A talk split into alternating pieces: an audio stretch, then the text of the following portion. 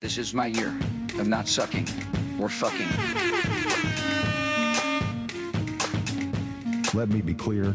Yeah, I've been fucking in morning. I've been Cock is one of my favorite 11 to 4, tastes. 5 in the morning, it's doing for the freaking me out. Like the music deep in my mouth, Uh, but in fact, there have been and my feminine thighs are deep periods of time in our history where a president inspired the American people to kill innocent people. And I think we're in one of those moments right now. pussy for love, he got a crush on Not me, now I only that, spinning his the balls smell Touching my body amazing. while his tongue on my cunt. This is a certified Big Soy Naturals classic. Hello, Pay Pigs, and for the future, hello, Prayer Warriors. Um, from a month from now, um, Hello. I Hello from the past. hello from Um, the past. Today's date is July 10th, 1998. and year 1964. I am here to warn you about an event that's going to be happening in New York City three years from now. Uh, keep your eyes out for the sky. Uh, something is coming. I Two- am two wearing shorts. I am wearing shorts because that was the style back then. Uh, I am your host, Kendall. I'm your USB Rat King, your chief officer of cringe or cock. Um, and I'm here with my lovely co host, Cerise. Would you like to say hi again? Yeah, hi. I'm here from the the past. yeah, we're here from the past. I'm predicting that something is going to happen in the sky Something's uh, somewhere happen. between the dates of September 8th and September 15th, 2001. In Oh, New yeah? York City. Yeah. Keep your Is eyes someone gonna like peeled. release an album or? Well, I have no idea. Um, okay. Um, any know, number Cerise, of I- things could happen. Cerise, I have a burning question for you. Okay. Who do you think has a harder time finding love? Men, women, or non-binary people? Oh man, this is hard. Okay. Yeah. I feel like, mm, anecdotally, non binary people do not have a hard time finding love. Um, I'm not including myself in this. Um, I'm not. I'm not non binary. I'm just like I'm out here. Like I'm chill. I'm chilling at the structure, and the structure is gender. Um, but like no, like non binary people are always they're always fucking. Um, Mhm, to mhm. like an excessive and sometimes gross extent. So I guess fucking doesn't mean that they're finding love. But I, I think I think that they're they're doing all right for themselves. They're finding intimacy, and so that's Yeah. that's pretty good. yeah, they're on their way. Uh men I think that they fi- they find love pretty easily, but they reject it. Um yes, exactly. where they where they can't see it. So, Mhm. but I don't think that that's like that's not the fault of love. It's the fault of men. So I think I think it's women. Women have the hardest time finding love, You and know- that's why I'm here. I'm here for women. Yeah.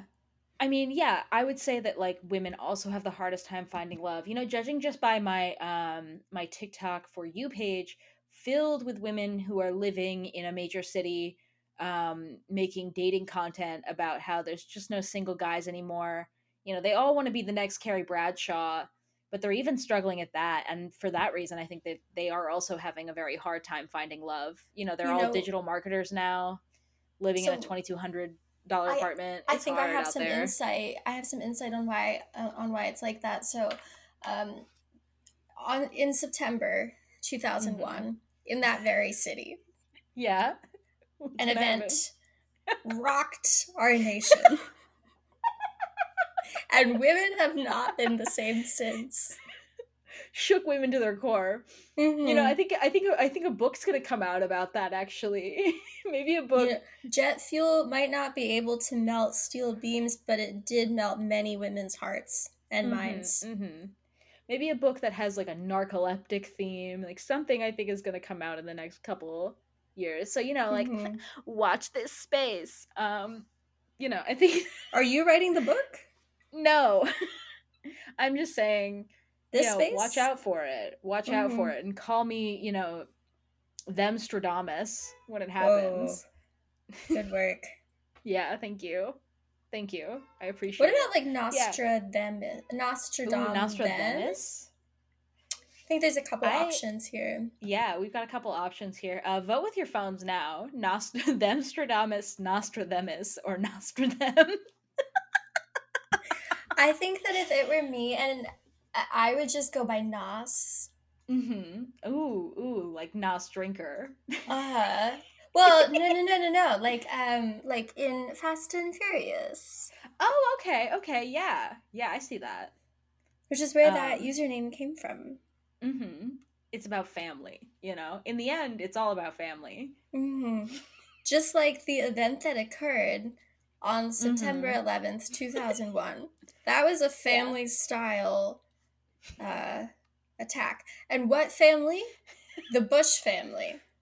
I thought you were gonna say Olive Garden, but I understand. No, I think that the Bush family is like mm-hmm. pretty American. I think they've Yeah. they've been here for a minute. As Prescott was uh, Prescott Bush was like on the uh, initial board of Planned Parenthood, Oh wow. but not for the reasons that you would.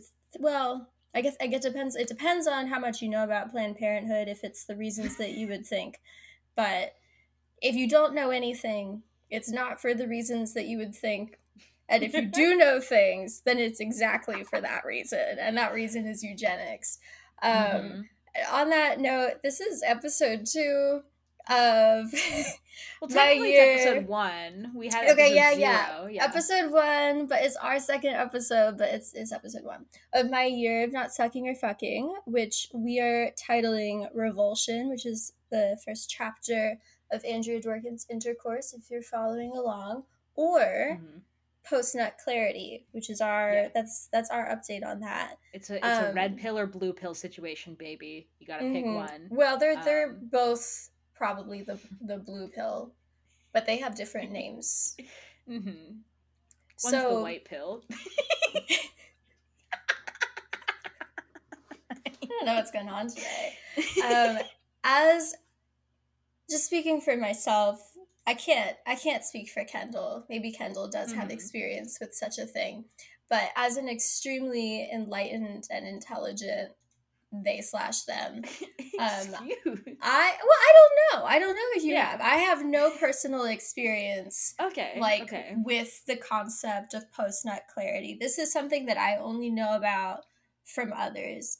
Um, Mhm. The idea of having sex with someone and then like wanting to like immediately wipe my dick on the curtains and like sonic run out of there is just not something that I'm familiar with because I only have sex with people that I like and I have clarity all the time. I can um, say I can say with confidence I do not have post nut clarity. If anything, like it relieves a migraine or two. Okay, so you Um, have post nut like old person syndrome. Post nut senior syndrome. Yeah. um, that's kind of what I am. well, unfortunately for men, things are not so clear for them. Mhm. Um, the first chapter of Intercourse by Andrea Dworkin, as we mentioned, is called Repulsion, and in it she shares the many, many times that men themselves um, have revealed through their own art that their sexual desire uh, is is not clear at all, but uh, is is like really murky waters mixed with their feelings of shame, which stem from like their desires being out of their control or they feel are out of their control, disgust with themselves, with the sex acts that they want to perform, resentment towards the women that they fuck and the women that they want to fuck, and hatred also towards women who are responsible for making them feel this way. Mhm. As always, it's it's women's problems. It's women's business. Well, it's Um, men's business, but it's women's It's men's business, but they're but it's women's problems. uh-huh. um yeah you know like in this chapter and in every other uh you know dworkin quote, quotes directly from literature and art made by men and you can see like how that articulates that this concept of hatred and and disgust and revulsion in their own words um i mean you could see this if you just like threw a dart at like five different classical literature books, you'd find like several different authors who are very much okay. expressing their their feelings of revulsion. Um, but like Leo Tolstoy is one of the is you know one of those. Uh, Leo Tolstoy is uh, heavily quoted in this chapter. And I don't really want to go into depth of sharing passages from Tolstoy's works, and I know Cerise doesn't either. I find Tolstoy to be a dork. Oh, Um, hmm. I like I like pieces of I like s- sections of War and Peace, but there's a bit where I'm like, man, Mhm. Okay. he's he's a bit of a whiner. Um, All right. uh, that Dworkin uses as example, like specifically the ones that Dworkin used as examples. But I do want to follow. We do want to follow the same structure as her, uh, and show that even after over a hundred years of alleged progress from Tolstoy's era and over 30 years uh, since the publication of Intercourse, like they're still showing their asses in the exact same way. Uh, Tolstoy, he was he was a pretty good writer sometimes, but there were just times where like he was also an extremely terrible human being. Um, and his books are like widely acknowledged as classics. You know, you know we I I love I love some me some pieces of of War and Peace. I do love um you know the section about the Great Comet. You know is is very short, but it still fucking slaps. Uh, it's the shortest part of the book, but I do love it very much. Okay. Uh, his ideas about like women and sex are not hidden in his books. Uh, they're shared with his readers right in the text, and it's undeniable. No matter how great of a writer he was, you can even see this in like the part that I mentioned with the Great Comet. Like Natasha is like constantly, uh, like just dog piled on, and they just keep calling her a slut. Even like the people who love her and care for her think that she's a total whore. Um, uh, and it's like it's undeniable, right? Like no matter how great of a writer he was, he clearly hates women. Um, and, and so like which which great artist do you think, Cerise? Are we going to replace Tolstoy with in our year of not sucking and fucking? What great thinker do we need to bring forward? Um, who's just like who just like has like a a hole on the public consciousness? oh, I've got a good idea. Yeah?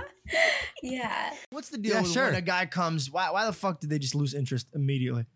It's the it's the play of the man. What is this? Not the same case with women. I, I remember when I was like single, and as soon as I was there, I was like, "This is great, this is great," and then release, and I was like, "Who the? f- Why am I here?" Are you now?" like that with your girlfriend? Huh? Are you, are you like that with your girlfriend? That's how I kept her. Because no, as- Bingo. As, soon as I was like, You "Ah," know. I was like, "Oh, high five! I still watch you here." oh, we jumped around the bed. We're like, I still watch you here. Telltale sign that this is the right girl. I Yeah. swear to God. Yes, that's Wild. I feel bad for every girl that's ever hooked up with me and watches this. I'm like, what the fuck? Why didn't he do that with me?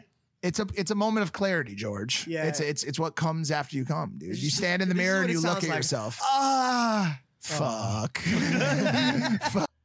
Oh, That's just a meeting of the right. minds. Oh, That's right. It's oh, it's Logan Paul on his uh titular podcast, Impulsive.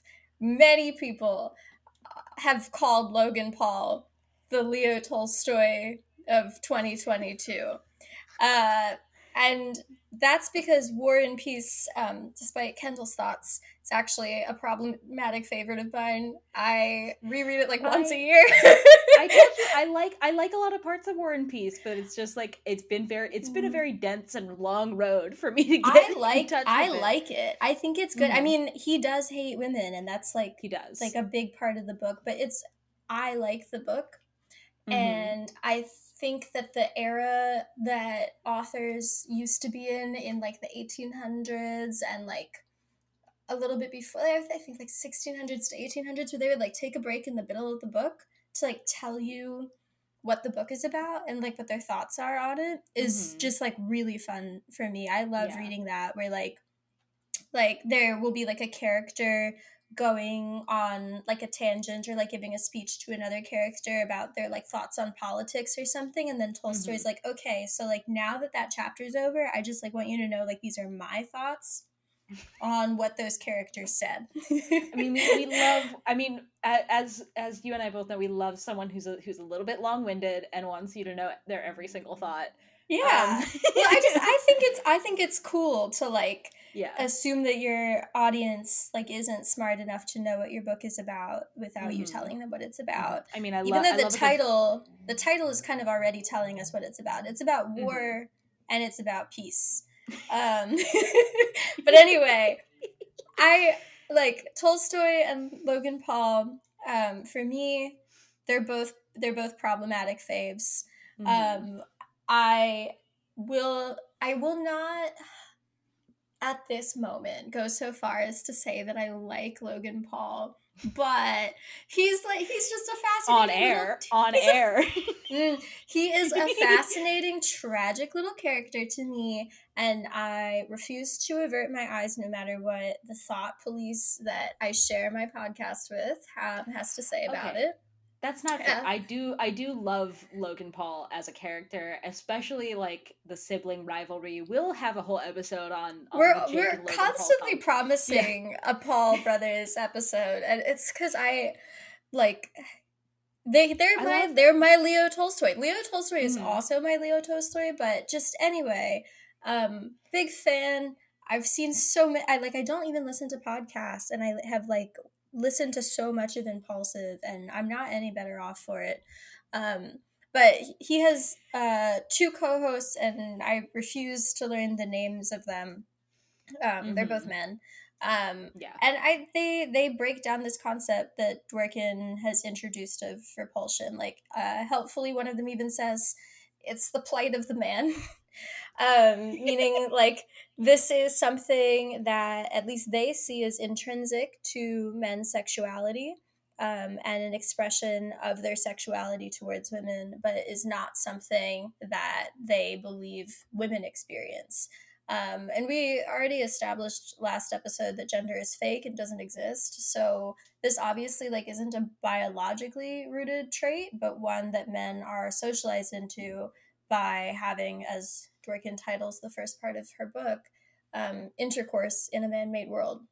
Right. I mean, like even like a different non-Logan co-host, like uh, immediately shares after that that he would, after coming, he would experience these like feelings of regret and shame, and like that that that also mirror mirrors what Dworkin says, like that repulsion men feel is not based on just like desire, but in like the satiation of that desire that it's too real of a physical moment and like an intimate connection and therefore it causes a strong dislike because the moment itself is the culmination of all those shameful and disgusting feelings of hatred and desire.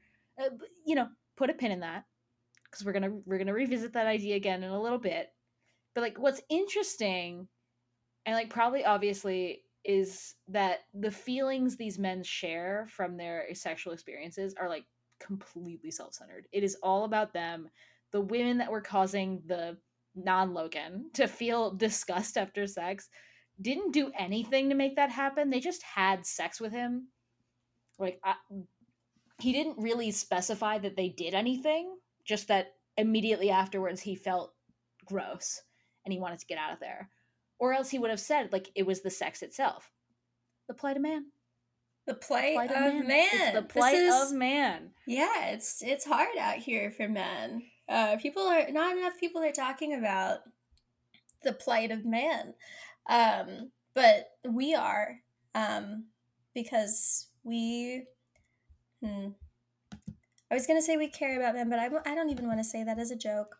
Um, but on the subject of men, we um, have diversified. We're not just looking at Logan Paul. There is Mhm. also um, that we're bringing into our studies the 2011 documentary Shy Boys IRL, um, A which I had long- the what? well, no, it's just a long. It's a long hyperfixation for both of us. I think. Well, I, mean, had the the privilege of watching it like pretty much like right when it came out. Uh, me and my friends on Tumblr like No. posted it on Tumblr, and that, if I'm remembering it correctly, is like how it took off. Um, where like oh my god. yeah, it like I'm I'm like Wait. somewhat sure that I am at least partway responsible for this documentary like being known. I. oh Because my when I God, found 'cause it, it I had like two thousand views. I was gonna, I was about to say like the way that I found out about it was in high school. I think it was like my senior year, so like a year after it came out. um, or no, no, no. Yeah, I mean 2012, 2013. Somebody came around to me um, and told me like, "Oh, I found this movie on Tumblr." So like, maybe, maybe, maybe once Mhm. again, Our playing six were degree. crossing. Once again, we're playing six degrees of separation on the pod. Um, Mhm. but yeah, wow. Uh, yeah, I loved Shy Boys. I found Shy Boys like much like the Brony documentary, which was another fascination of mine. Um, I found Shy Boys IRL to be just just incredible. Um, go check it out if you if you can. Uh, Dear Pay Pigs. It's on 'cause- YouTube. It's also on Vimeo. Yeah. It's like Mhm. 30 minutes. Um, Mhm. The Brony documentary also contains some people that I know in my personal life, um, to my chagrin. Um, but Okay. anyway, Okay. Shy Boys IRL, um, it mostly follows around these three men who are, I think, um, in some ways, like kind of the Negaverse counterparts of me and Kendall. Um, because just as we are two sexy geniuses who are fun to be around and we can have sex whenever we feel like it, and we met in a Discord server for other geniuses that you can join if you give us money. Mhm. Um, they are self described incels who met in a forum for non sexy, uh, probably also not genius guys who don't fuck and have lots to say about it. And I think what makes this documentary really interesting now that it is, I guess, 11 years later, um, is that it, it like predates the term incel coming into the public consciousness. This was pre Elliot Rogers. It was pre just like the mainstreaming of that term um, and the idea of like incel ideology being something that lots of people know. And I think that makes it an interesting watch because these guys are not um, playing into characters or stereotypes the way that self described incels do now on their forums, where they're, they're definitely trying to like edge lord each other out. Mhm. Hmm. Sounds that sounds sexual. Um but, But it, yeah, mean, it it- this is. is hmm. in, so, in This is just- ways. three miserable dudes who are obsessed with sex and they don't get to have any. Mm-hmm. Yeah, it's it's it's basically that's what's so fascinating about it, right? Is that it's it was published and made um before like incel was part of the published consciousness, before like all of this was came about. I mean, in fact, like prior to the mainstreaming ideas of incels, like the only community of these men uh split themselves into two groups, right? One side were incel, the incels we know and are scorned today. The other ones call themselves love shy, meaning they were too socially awkward or anxious to ask people out or pick up on social cues or know if someone was flirting with them and they recognize that about themselves. In other words, you know, They I think you would call these yeah, they were fucking awkward. Um, you know, maybe today they'd have a Picrew uh profile pic on Twitter. Who knows? Um, where they're what they're up to now. I'm sure I'm sure I'm sure you Well, know. I think Cerise. that they're they're usually straight, but Yeah. yeah. yeah you know i just i more mean like they're they're soft is is the main thing Mhm. they're soft and awkward uh, some incels might claim to approach uh, lots of women but only to be rejected whereas like the love shy guys they're just like they're too shy to make themselves known um, they would still choose to like sort themselves into the incel camp rather No, than no, no, no. Like the so like they're I think we're like incels who would be like, oh, I'm too shy. yeah Um, and that's why I'm not having sex, but they like still decided to call themselves incels versus Mhm. like choosing the label of love shy. Um, Mhm. because they were like all in the same like community forum. So you Mhm. got to pick like what label you Right. wanted. And it really was Mhm. just like how you wanted to describe your own experiences because neither neither sides were having sex. Um, so Mhm. it was just like, do you feel like you are love shy? um, or or that you are involuntarily celibate. Whereas now it's just like one big, you know, cum filled Now they're slip all and slide all the way down to just radicalization, right? Like it's there's Mhm. there's no love shy guys left unless they're just they're not they don't exist here. We're not, on these, like, lamenting the anymore. love shy guys though. No. Like No, this isn't this isn't us like lamenting a formerly endangered species. This is just uh, they just they just used to exist and they don't it's simple exist anymore. taxonomy, you know? Uh-huh. Like Mhm. Believe me, if you watch Shy Boys IRL, you would not feel like the love shy guys are just like a soft you know, endangered species. You know, The well, one love shy yeah. guy, Michael, who is the founder of the forum, I think on the one hand he's kind of responsible for like untold evil since he created the forum where all of these like incels met each other and um Kind of an started doing Oppenheimer doing what they were doing. Um but he's also just like like he's he's like a kicked puppy. Um Yeah. that it's uh, like uh, on the one hand you kind of want to also kick him but then you feel a little bit bad um i would not kick a real puppy if i No. s- if i saw an actual puppy out in the wild i Mm-hmm. would pick them up but like he he just looks and acts like like he knows he's pathetic and he's going like oh i'm so pathetic and it makes me want to bully him but He's I like- think in, like in other people that might that way. yeah in, in other people it might like provoke some sympathy Mm-hmm. um but yeah there was one one love shy guy who founded the forum and then the other two who are like the main people that feature in the documentary are um, self-described incels and i have always found that distinction to be really revealing because someone who is like too awkward to find love um, they're also you know not fucking but the experience of love um, encompasses a lot more than just sex and saying about yourself that you want love um, implies that you are wanting a human being with a personality that complements yours and makes you feel good about yourself and is someone that you can do things with. Um, like a, a love shy's condition can only be cured by them falling in love um, and having it be reciprocated. But an incel just stops being an incel whenever they finally have sex. And the implication of that is that all sex is interchangeable and that the other person involved could really be anyone at all. Hmm I mean, like that attitude like comes from men denying the humanity of their sexual partners. It's, I mean, it, you could say it's about dominance, but a lot of it is about denial of humanity, real or hypothetical.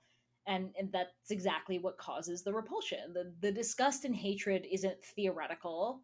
Um, it's expressed on like the bodies of women men sexually desire like and on their own bodies i mean you can see that with the way that incels talk about like their biological traits and how they need to be like they need to shave off bone or whatever one millimeter of bone between them and like chadhood like one example of how men do this to women is by reducing women to like a set of isolated body parts to evaluate.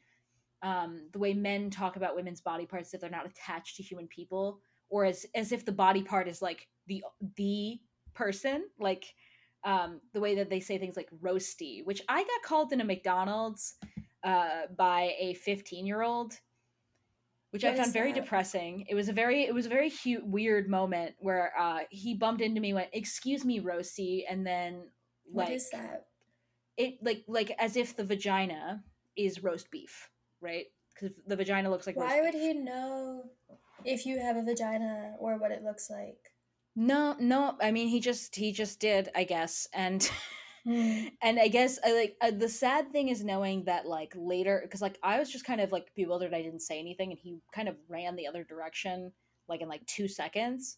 The sad thing is knowing that he probably went on the forums like afterwards, like that night, and was like just fucking schooled like a fucking roasty like in the middle of the McDonald's or whatever the hell.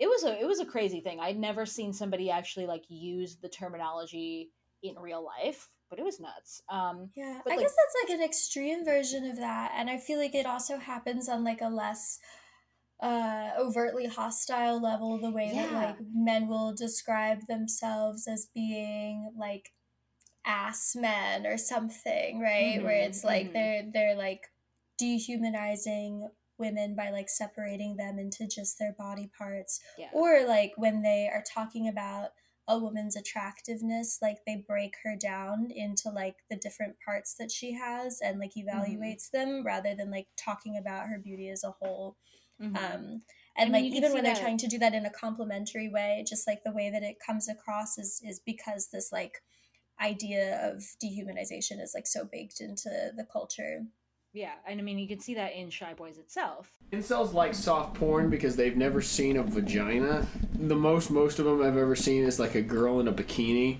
So they're gonna end up jerking off to that because that's what they've seen in real life. Because a vagina and titties, because they've never seen those IRL, is kind of scary to them.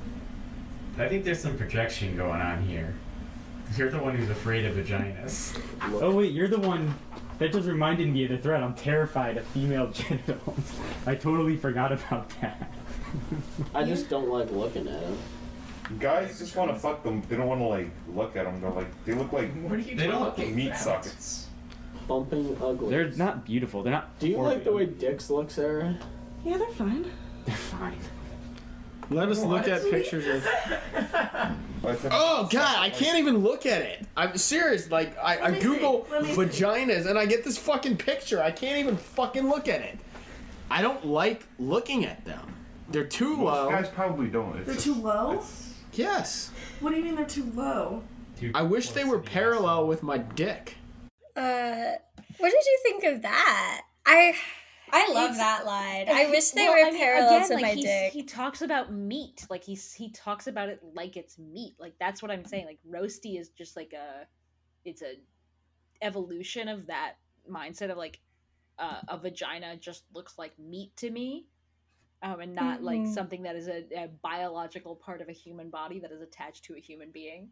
Um, Yeah, well, and, and think it's, like- obviously it's just very like, um, I mean, it's it's rude, um, Mhm. and it also doesn't make a lot of sense to to be like talking about a body part that is attached to like a kind of person that you are Mhm. attracted to and interested in, and then just like talking about it in such disparaging terms Mhm. um, as if that's not going to affect uh, you know whatever potential partners you have which is maybe why I think it's part it's part of why he has not had any it's interesting how he he picks it apart in terms of like its positioning like how it needs to be parallel with his penis that i have been puzzling over for I don't years know what that i have been puzzling over that for get what it over a decade because i have had sex before in my life Mhm. um, where there is a vagina and a penis involved.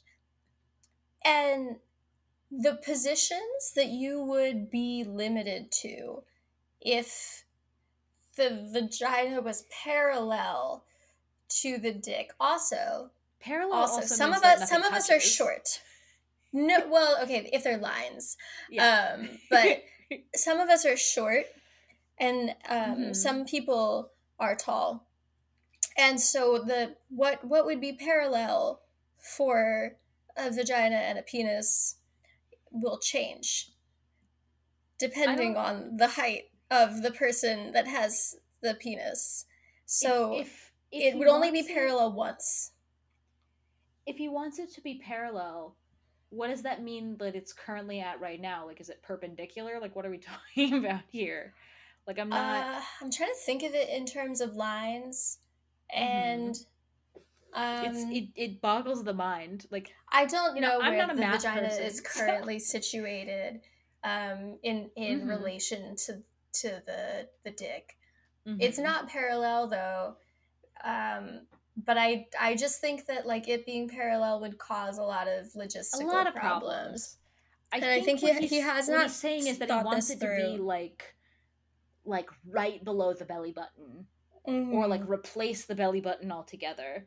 You're creating like what is essentially a Cronenberg like body horror monster. I would um, not want my vagina to be belly button Mhm. placed. No. That I think that that would just be like annoying. Anyway, Yeah, um, but- I- he he has, and I'm not recommending that men watch porn. I think that he would be worse off um, if he Mhm. did. But he said that he's only seen softcore porn which is like what? That's like pictures of like women in bikinis or something, like- right? It's like Um, well lit shots of two people humping, but it's like just butts. Like you do not see the genitals. That's what I would assume. Like when I see when I hear softcore porn, I think about Wait, like it's just butts. well, like like you're, you're, the you're fuck? watching. I'm saying you're watching people hump, but you like don't see their genitals, right? You're just kind of like watching two people hump. You know. I see. I've never watched porn. Like, so I just- none of this makes any sense to I me. I guess I just I feel like I was gonna say maybe he doesn't like- know what the mechanics of sex are because he's never had it and he's Mhm. only consumed the kinds of porn that would not display that. So he's he's just beholden Yeah. to his own fantasies. But you could like read a book, right, about like how does sex work. I feel like when I had not had sex in my life, um, I did not think the same things that he did and i No. i also had not watched um porn uh I mean, so I what I, i, had don't know what his a- excuse is but i I guess had several different children's books on the birds and the Mhm. bees, um, and they all had pictures. You know, he could read one of those. Um, all See, I didn't, I didn't have any of that i actually Mhm. um i'll be i'll be vulnerable for a moment um i learned how to suck dick on tumblr because Oh, someone yeah. when i was like 13 posted like a 10 point um explainer about like how to do it Was it on And I was PowerPoint not- slides and in Comic Sans? It was we were not at that era of Tumblr yet. Okay, okay, um okay. and I also was not at the era of sucking dick yet. Mhm. But I just was like I'm going to store Nowhere this close. information away for for later. Um Did you and- it and tag it reference? I did not do that, but I did. I did like I saved it, so I, and I memorized the points, um, so that I would have it for when the Mhm. time came. And then the time did come eventually, and I was like mechanically like going through like points one through ten, and the person was like, like nicely, but was like, "What's what's going on here?" And I'm like, hold on, you're gonna mess me up. I'm at I'm at step five. I'm gonna go. I'm gonna have to start over. um,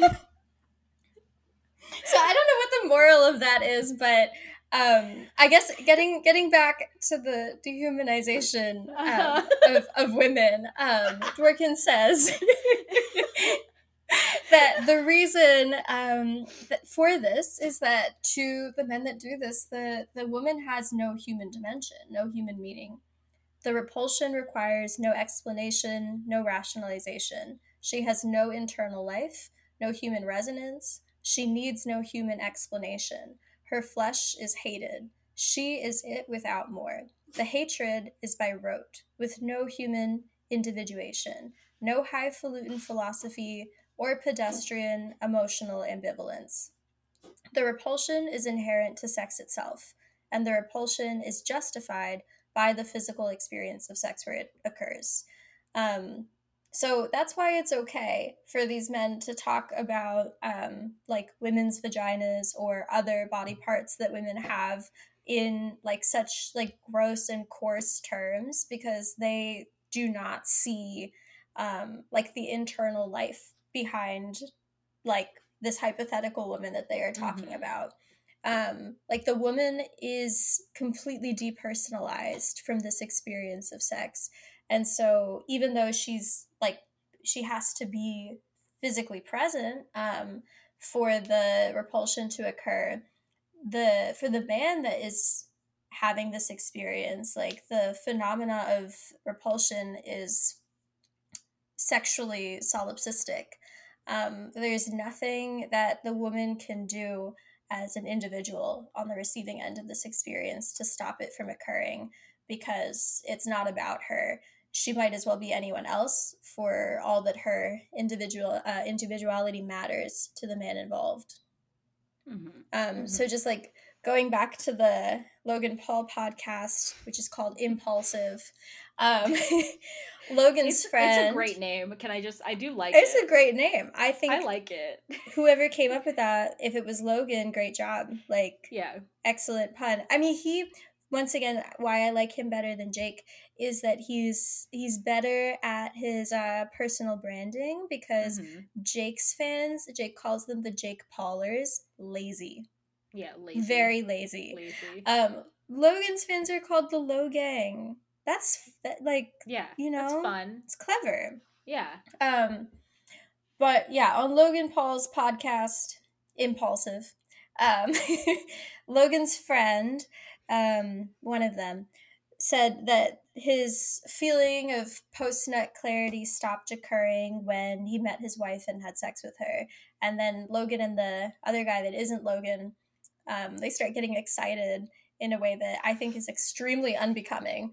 Um, but they're they're getting excited because this is the moment that they are all waiting for. Like the idea of becoming a kind of person where this phenomena doesn't occur is unfathomable. Like like to work on yourself and become a person like who does not experience this repulsion is like so far outside of their realm of imagination because it's a core part of their sexual identity as men but finding one person who doesn't like inspire these feelings in them is something that they think is possible and something to strive for Yeah, I mean, it, it it's like it contradicts almost like Dworkin's idea that impulsion or impulsion uh, uh, is impersonal.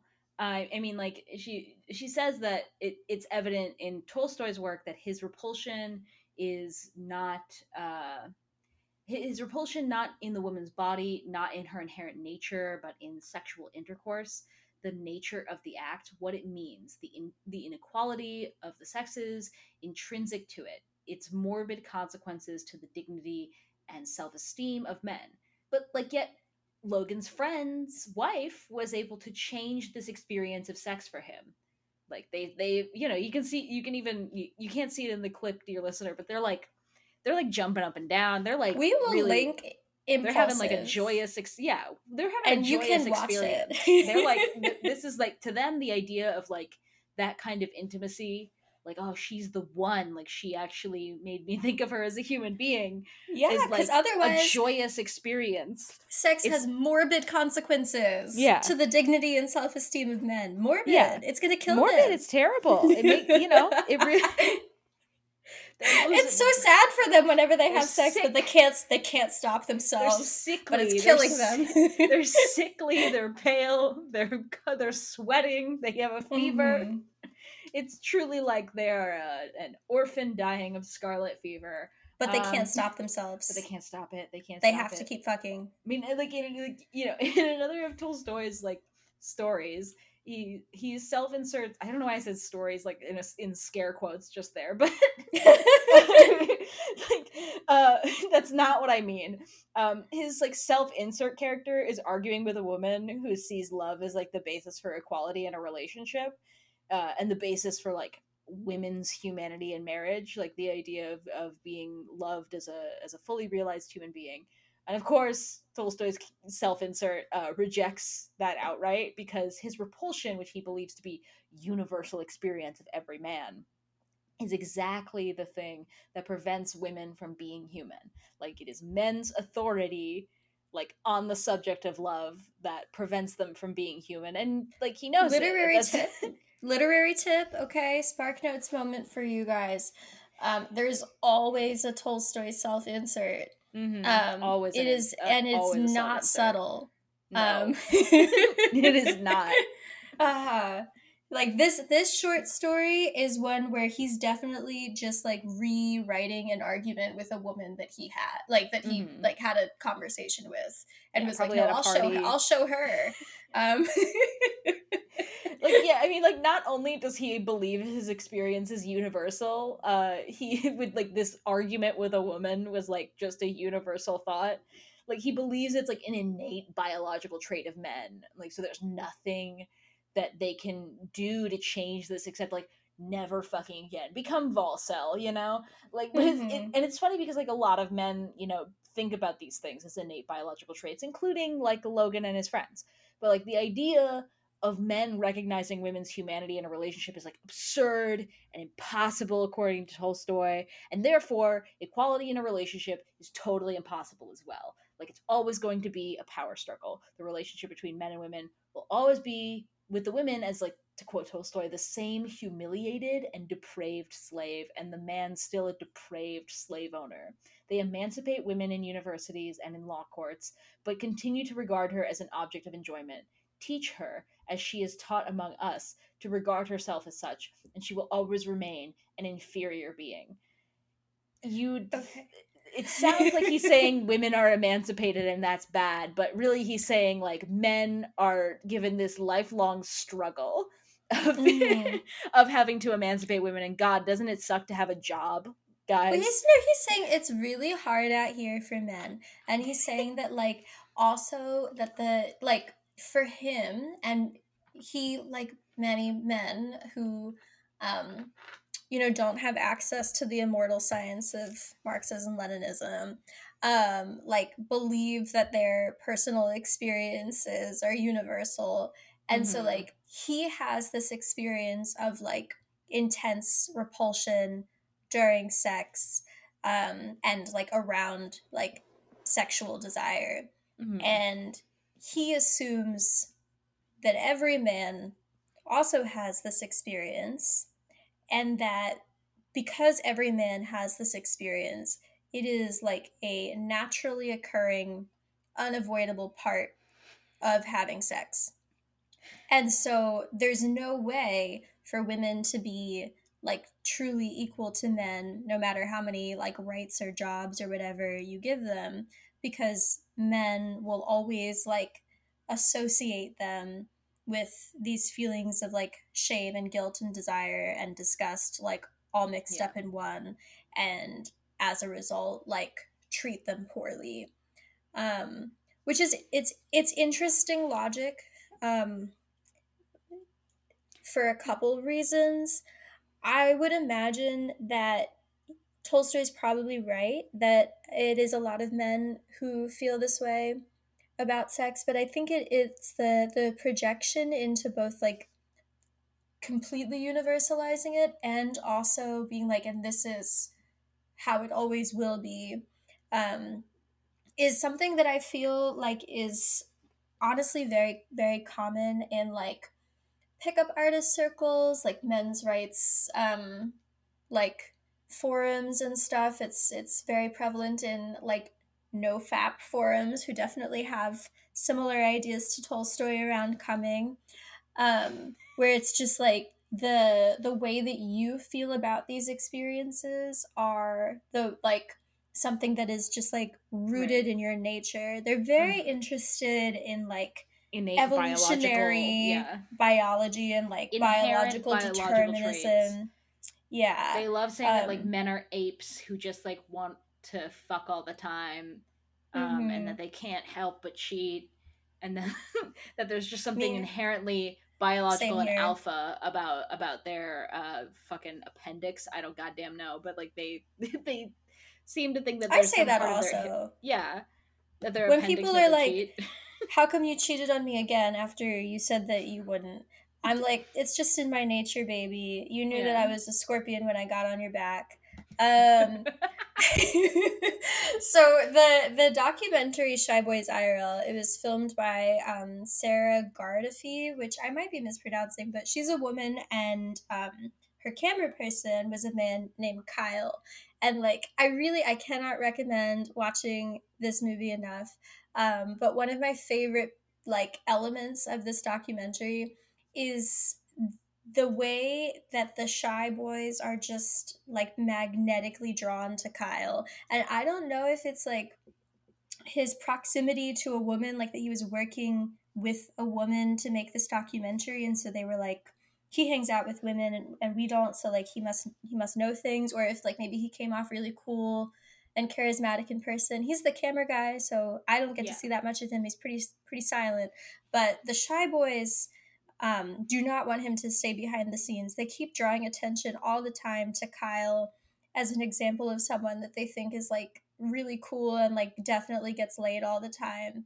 um, when the two incels from the, the documentary are shopping for clothes to like remake themselves into to hot men um, they point out kyle's like sick outfit um, as an outfit that women would definitely be into and he's wearing like a plaid shirt like Yeah. he doesn't he doesn't look bad but No, he just looks like, normal. he looks like a guy Straight Um, normal, normal guy, yeah. capital N.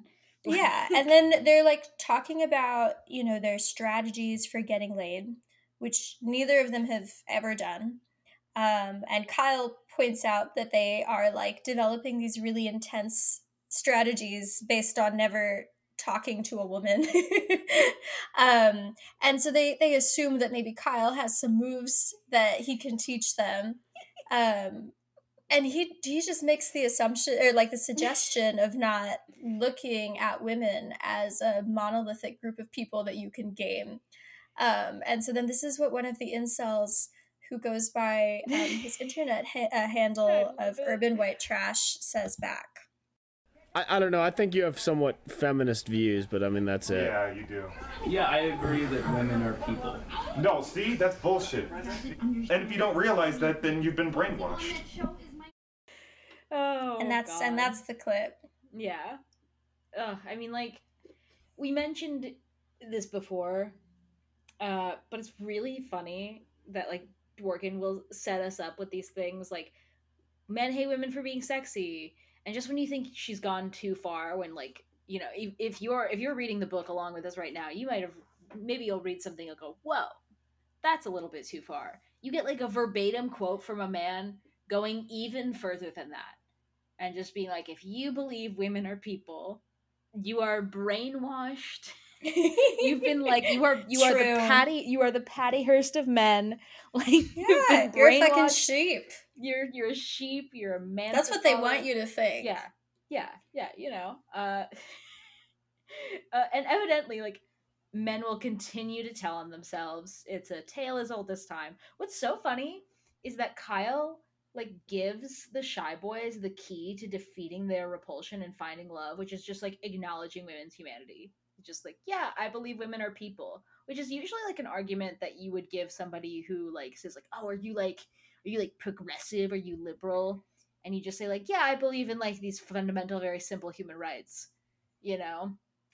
Uh, and it's like it, it's just funny, and the, like they he he's given them the key, and they've rejected it outright. They've thrown it into the bushes, like just like Tolstoy did a hundred years before them, like because they believe it to be impossible.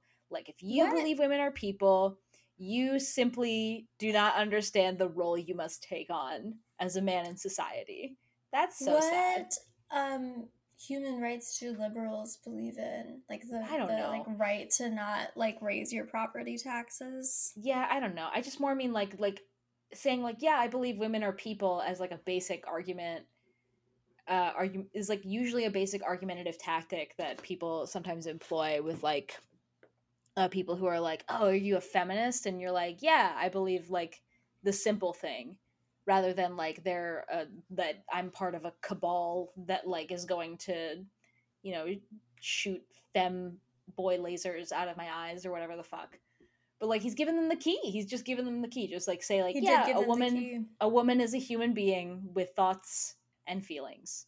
And they're Mhm. like that's propaganda. You're it is propaganda um, it's propaganda and you're like on the same level as like a cult member for believing that women are people Yeah, and so like maybe it seemed like Logan's friend, whatever his name is, like disproved Andrea's thesis by getting over his his post nut clarity.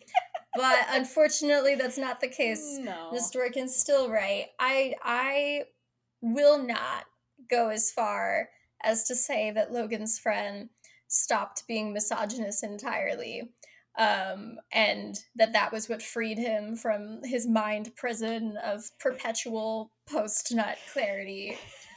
Uh, I could I could actually I can say with near certainty that he did not stop being No. misogynist based on the many No. episodes of Impulsive that I have listened to.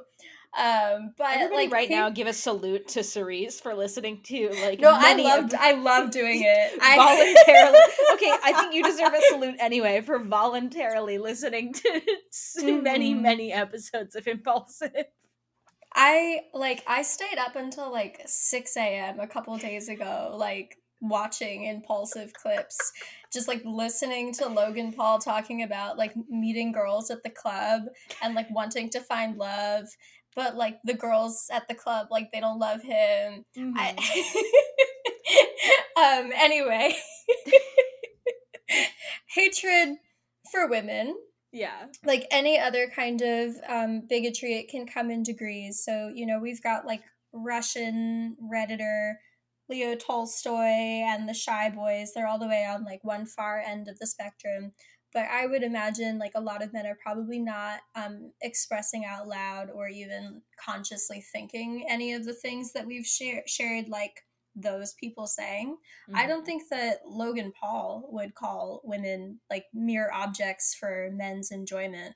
But even though he's not expressing those ideas, he and his friends are still experiencing the same symptom of repulsion that Tolstoy names.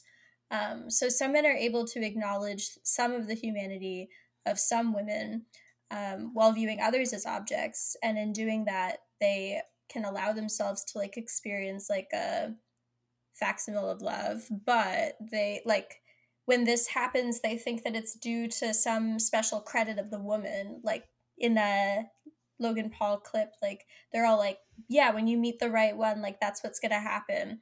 But it's not really like something that the woman is doing especially It's actually their own doing of um, allowing themselves to recognize that the woman that they are with is a person, at least to some extent.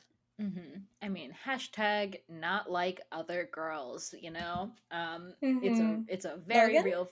He's not like the other girls. No, I'm saying they're the the wife. These women who they're having sex with, they're not like other girls. You know, they're different. They're special. How are they special? How are they different? Don't know. Their man did Um, not feel disgust after yeah. after he, he came in them. He Wow. was like, actually, I think I'll stick around. What a, what Um, an achievement you must feel as as this non Logan person's wife. Um, Mhm. I mean, like this is what Dworkin meant when she said, as like we quoted in the previous episode, that the end of male domination would for some men mean the end of sex, right? And that's how a lot of people view it, like as as the married person in the room, right? Mhm. You're not Um, married to I- a man. I I'm not, but I will say I'm married to someone who a lot of people socialize as a man. Um, so at least at the moment. So uh we do we during planning the wedding, we had a lot of people just be like, "Oh, isn't in this like just the end of your life now, isn't it? Like this is the end of everything that you hold dear and now there's we're just plunging headfirst into the fucking void cavern that is married life because you're not going to you're gonna have to ask for sex all the time as opposed to Mhm. not asking uh you're gonna have to like follow her every whim like yes dear is are the two key words in every stable marriage like that kind of shit. It's like the end of Well, when- it's like just like when you maxed out your parents' credit cards when you went on vacation to Cabo, and then your parents had to sell one of their prized Enough. dressage horses, and then they had to, you know, they, they marriage is just like that, where you have to you hand over the reins of the horse god i had to a new owner, and and you are the horse. our season two Although- feud is starting early I think that you're stealing married to a man valor, but I'm um, saying I'll let I'm it slide. that, that that it's it's very clear that even like in like so many marriages they just consider like seeing another person as a human being to the extent that you will like legally tie yourself to that person um and like move in with them and start a family with them or whatever you're gonna do Yay. like in the nuclear sense people will like the nuclear family sense people will see marriage as the end of sex right um and i feel like it's it's the same kind of concept like it's impossible for men who feel repulsion um in like we have been describing to like see sex as anything different from an exchange between like a user and the used So like Tolstoy thought that like obedience rather than love was the correct basis for a marriage. And a wife's obedience to her husband was a measure of a man's masculinity. It is exactly these beliefs, uh, which men use to justify their repulsion, that cause the repulsion itself. It is shameful and lacking dignity to have someone as intimate as sex with, uh, like having sex with someone who's inferior to you, someone who you have like no respect for at all. But when the lack of respect is intrinsic to the experience of fucking, the shame will always be there, and it becomes what men accept as a normal element of sexual desire. You know, Yeah. like Dworkin says that we're okay. Actually, like who? I'm trying to think about who is beneath me. I can't. I can't really think of that for an example. But I'm sure that such. That's, well, probably many just- many such people exist. me- But I think like like the idea of like having sex with someone that I have like zero respect for and like don't want to acknowledge as a human being because there are some people that I feel that way about where I'm like "Hmm, Yeah. you're you're a little bit removed from personhood um the I like I, I can imagine that if I were to like for some reason go through with having sex with them I would feel disgusting about myself after because Mhm. I've like lowered myself um and that like will make me feel ashamed like I shouldn't be doing this. Um and so I yeah I think like it makes perfect sense. Dworkin says that the absence of any moral dimensions from a man's approach to sex especially signifies the inferiority of the woman because relations with a human on the same level as oneself always have a moral dimension which does not mean that one is morally good only that one is morally accountable but disrespect for sexual partners is so normal for men under patriarchy that they don't realize the extremely obvious connection between why they feel the way that they do after sex and how they feel about the people they choose to have sex with. Um, now, I think we will be the first the first ones to say that we do not respect every woman no, because some of them are very dumb. yeah. I mean, Um, we're always in their business, so Mhm. But we we decide whether someone is worthy of our respect based on our evaluation of them as people, um, Mhm. based on their their character or their outfits, which is the same thing. yeah. Um, men choose which partners, if any, are worthy of their respect based on women as a class. And I think before we watch this Logan Paul clip or play play the audio for it, whatever, whatever, is like the the part that Dworkin says about like being morally accountable to someone who is your equal during sex, I think is is like really key. Um, because like she is not saying right that like that this uh it like it that that having relations with a human on the same level um always has a moral dimension and it doesn't mean that one is morally good only that one is morally accountable. And there's an anecdote that she brings up in in this chapter of a man who like by his own view is being like sexually debauched right? Like he's he's doing stuff that like are like actions that he doesn't respect like with people that he doesn't respect in sex. Um and one of those things for him is like paying people to have sex with him. Um like he views that as like being depraved. And so there's a moment in in this anecdote where he like um has sex with a woman and doesn't pay her or is unable to pay her. And like the the thought of that is like so haunting to him because it like in his mind places them on the same level when there isn't this like monetary exchange of power that he like goes looking for her so that he can find her and pay her. And this is not the same thing as like me i'm not making any um moral judgments about uh sex work but that like in this person's view like doing this what like signified his status as superior.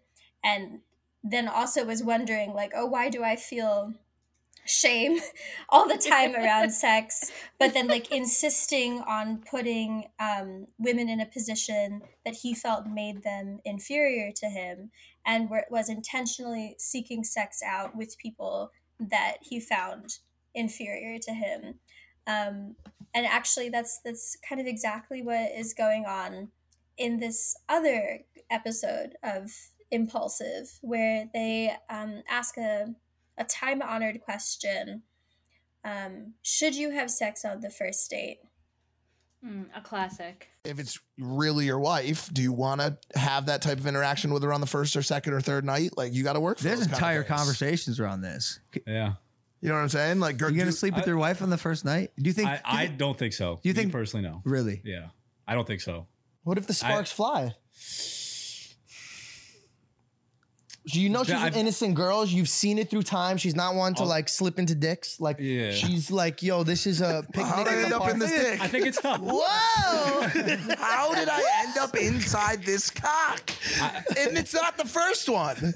I've slipped into many dicks before it. I, I can only say this. I can only What say the this. fuck? From from looking back, anytime that's ever happened, Yeah. it has not worked out. Got it. Because clearly I'm not married. Okay. So based on statistics, based on statistical logical analysis, as Logan Paul might like, um, it has happened. I don't know. I don't. I don't think so. I think I'll. Uh, I think I'll meet her. I think it'll develop over time.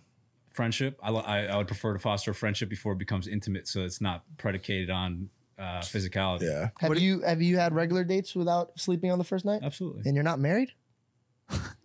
I'm 26, man. That's what I'm saying. Your theology there doesn't really doesn't make sense. theolo- Hey, One- ideology. One, one, one thing I will say is, and once again to, to back back on it, is any girl that I've ever had like pretty substantial feelings for or a desire to move into any kind of longer lasting relationship with, have I would say I think a a hundred percent been girls that made me wait past the first three or four nights. So I feel like that was like getting to sit in on Plato's symposium. I also oh, it's such for a meeting those of the minds. for the those of that- us who are not familiar with the the dulcet tones of Logan Paul's voice, Logan Paul's sole contributions to this conversation were saying there's lots of conversations about this um, and then correcting his friend who said that his other friend had like bad uh, theology and he goes theology that's ideology that's all that logan paul had to say um, but i But just it's all he there's to, there's many there's many conversations about this as if that that's that means that this is a Yeah, there's many conversations. There's many conversations. there's whole Logan. conversations about this I mean, who, who could forget what the scholar think? Carrie Bradshaw and what she has Mhm. to say about who should have sex on the first date? Kenny, um, I know that you're like married and Uh-huh. and so therefore like not dating, but like in a hypothetical where you are Okay. um Okay. sex on the first date, what's your stance? Yes or no? Pro or con?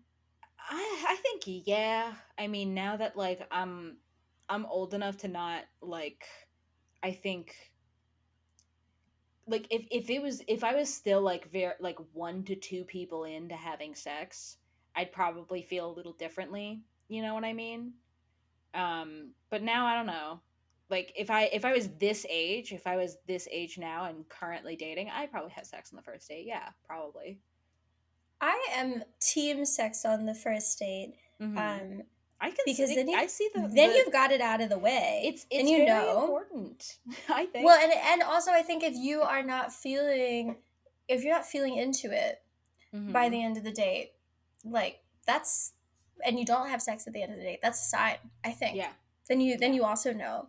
Um Mhm. technically the first time that I had sex was on a first date sort of. good for you. We had to we had to schedule it cuz I was a teenager. yeah, Um so we were like when got a pencil when what yeah like it was the first date Yeah. um and i was like i would like to have s- sex but we got to figure out a time that works for our, Mhm. our part-time work schedules and also for um when our respective parents will not be home so it, it happened at like 10 a.m on a tuesday um and i don't know what logan paul would have to say about that um i think To maybe me- like that i'm not worthy You well, maybe I- Logan wouldn't. Maybe Logan wouldn't say, it, but the other ones would say, "I'm not worthy of their respect." But not to I like think that's also why that's why it's good to do it because Yeah, if I if there's someone involved who thinks that about you, like I wouldn't want to go on three or four dates with them. I personally had like some pretty like di- like I'll be vulnerable. I had some pretty difficult, you know, not to change the vibe immediately, but I think it's important to bring up just in terms of like if we're gonna like talk about Logan Paul's intimate relationship with sex, we might as well talk about our own. I Hmm. feel as though um to me the, the the big difficulty for me with like getting over my feelings on sex initially early on was just like I was healing from sexual trauma. Um and so like having sex the first like 3 or 4 times with different people um was difficult for me. Um I just wasn't like sure I, I wasn't sure which like what my intimacy was versus theirs. Like it kind of felt like at like in the moment because i was healing from that sexual trauma it was all kind of blending together and i wasn't sure like how i felt about that those sexual moments. So i kind of distanced myself initially in like my early years from um like having sex and, and like intimacy for a bit because i was just like okay i'm not really sure how i feel like about other people. So i need to like really after having like a lot of sex after having sexual trauma um, with like three or four different people i realized like i wasn't really sure how like what i wanted from sex. And so i took like quite a bit of like boundaries with other people after that moment. And then eventually like as i grew older and i started to heal more from it i started getting a more cogent idea of like what i what I wanted from sex. Um like in both like details wise, like what I needed um in order to to to finish, but also what like I wanted from the experience of We're sharing allowed to say with another person. I come I don't I just don't know with like. I just don't know with Apple's guidelines whether or not I'm allowed to say come or finish. Um, but I was, we you said know, fucking multiple times already. we did. It's true. I forget sometimes. It's also in the title. they censor it on Apple Podcasts. It's crazy. Um, Well, I, I was really I was talking more hypothetically because I don't Yeah. I don't even really go on dates, but just like but like it's as a me, like, as now- a rule, I think I'm team sex on the first yeah, date. and I think now like, that I like, why as- not? To me, it's like if if I was properly socialized at the moment, I'd probably be team sex on the first date when I was younger. Now, as an as an adult, I'm also team sex on the first date. I think if you had asked me like a couple years ago, I would say no. Mhm. But like in a now, world think, of Charlottes Yeah. and and Carries, you you want to be a Samantha. yeah, Um, but I think also like really the the idea of I'm not really getting involved with straight men like this, Mhm. but the idea of being with someone who feels about me um, the way that these like men were just describing, where if you don't make them wait for like arbitrary reasons, then they won't respect you Mhm. um, is not a kind of person that I would want to be with. Mhm. So I think fi- finding that out early on um, would just be that'd be good information for me because I would hate to go on four dates with someone, have sex with them, and be like, and now you've earned my respect. See, exactly. That would be I'm- a waste of my time. I'm very much at the point in my life where I'm like, I would absolutely, like, if I wasn't married, I'd absolutely need to know if we are going to connect on an intimate level um, before I just go on like a couple more dates with you because, like, you just, I can't tell just from like from going on a date with you if you're like going like in terms of like your sexual performance, what's going to happen. So Mhm. Sexual you know, performance. performance, very very Virgo coded. Yeah. Um, so like, I mean, I had. I think you know, I've got my Excel spreadsheet at the ready. Uh, my surveys, uh, my exit survey for every single every single Yeah. sex partner. So the like disrespect um for the women that Med went to fuck, it can it can look like this obvi- obvious example of Logan Paul and his friends, um, where they want to base their disrespect in sexual standards that they are not holding themselves to, because it does does take at least two people to have sex on the first date. Um, and that's always the funniest part to me about like this whole conversation because if Mhm. you're of the stance that it's like morally abhorrent or like that someone is debasing themselves or whatever to like have sex with you on the first date like why would you have sex with them Mm-hmm. Mm-hmm. Like the whole It's time you're going like baby, you're degrading street. yourself right now. Like Yeah. this is gross. Um but yeah, like that's that's one example, but there are like other ways that this like attitude can um I guess make themselves known.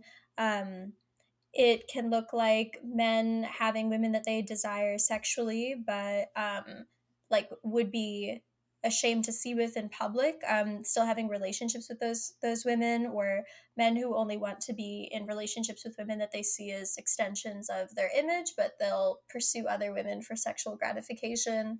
Um men voicing their attraction to women that they think are like dumb or women that they believe are terrible human beings but for some reason still want to have sex with them um because like when you think about it um why would you want to fuck someone who repulses you from the outset?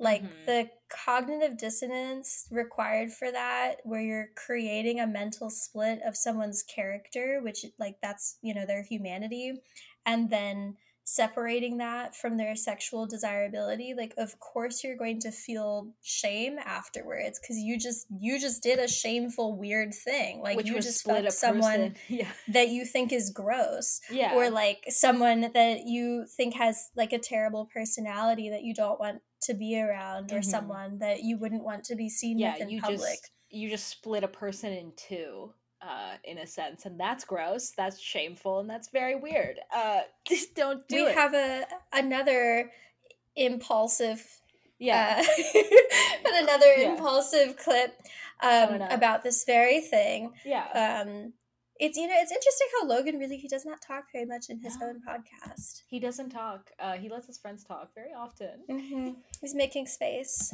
for women and femmes and for men also. Dude, I actually there was a point in my life where I'd gotten so used to a a two motion splooge that I got so good at finishing and my hand immediately opened the Uber app. Like like immediate like I would I would finish Uber app. Uber's outside to the girl like every fucking time. Come Uber app and I had to break that fucking habit. uh very obsessed incredible obsessed i i love i didn't even realize that uh the non-logan was wearing a g unit shirt i think that that Mhm. you know i feel like that's flavor text that the pay pigs need if they're listening to this on audio which they are um that man also who who's he's doing two pumps and then uh, calling Mhm. an uber he's like 42 i don't know why he's on like like the 26 year old logan's podcast to be to like I said this before to you before we started recording, but to be 40 and be a professional hanger on, like you probably just need to be euthanized at that point. You are You- you're not no even function. the main influencer you're in yeah, the influencer's for an entourage influencer, like you're in the influence in influencer's entourage, not even like a celebrity's entourage. That's a, so a disgraced YouTubers Yeah. like comeback Sad. podcast Sad. like Sad, sad, side co-host like euthana- That's euth-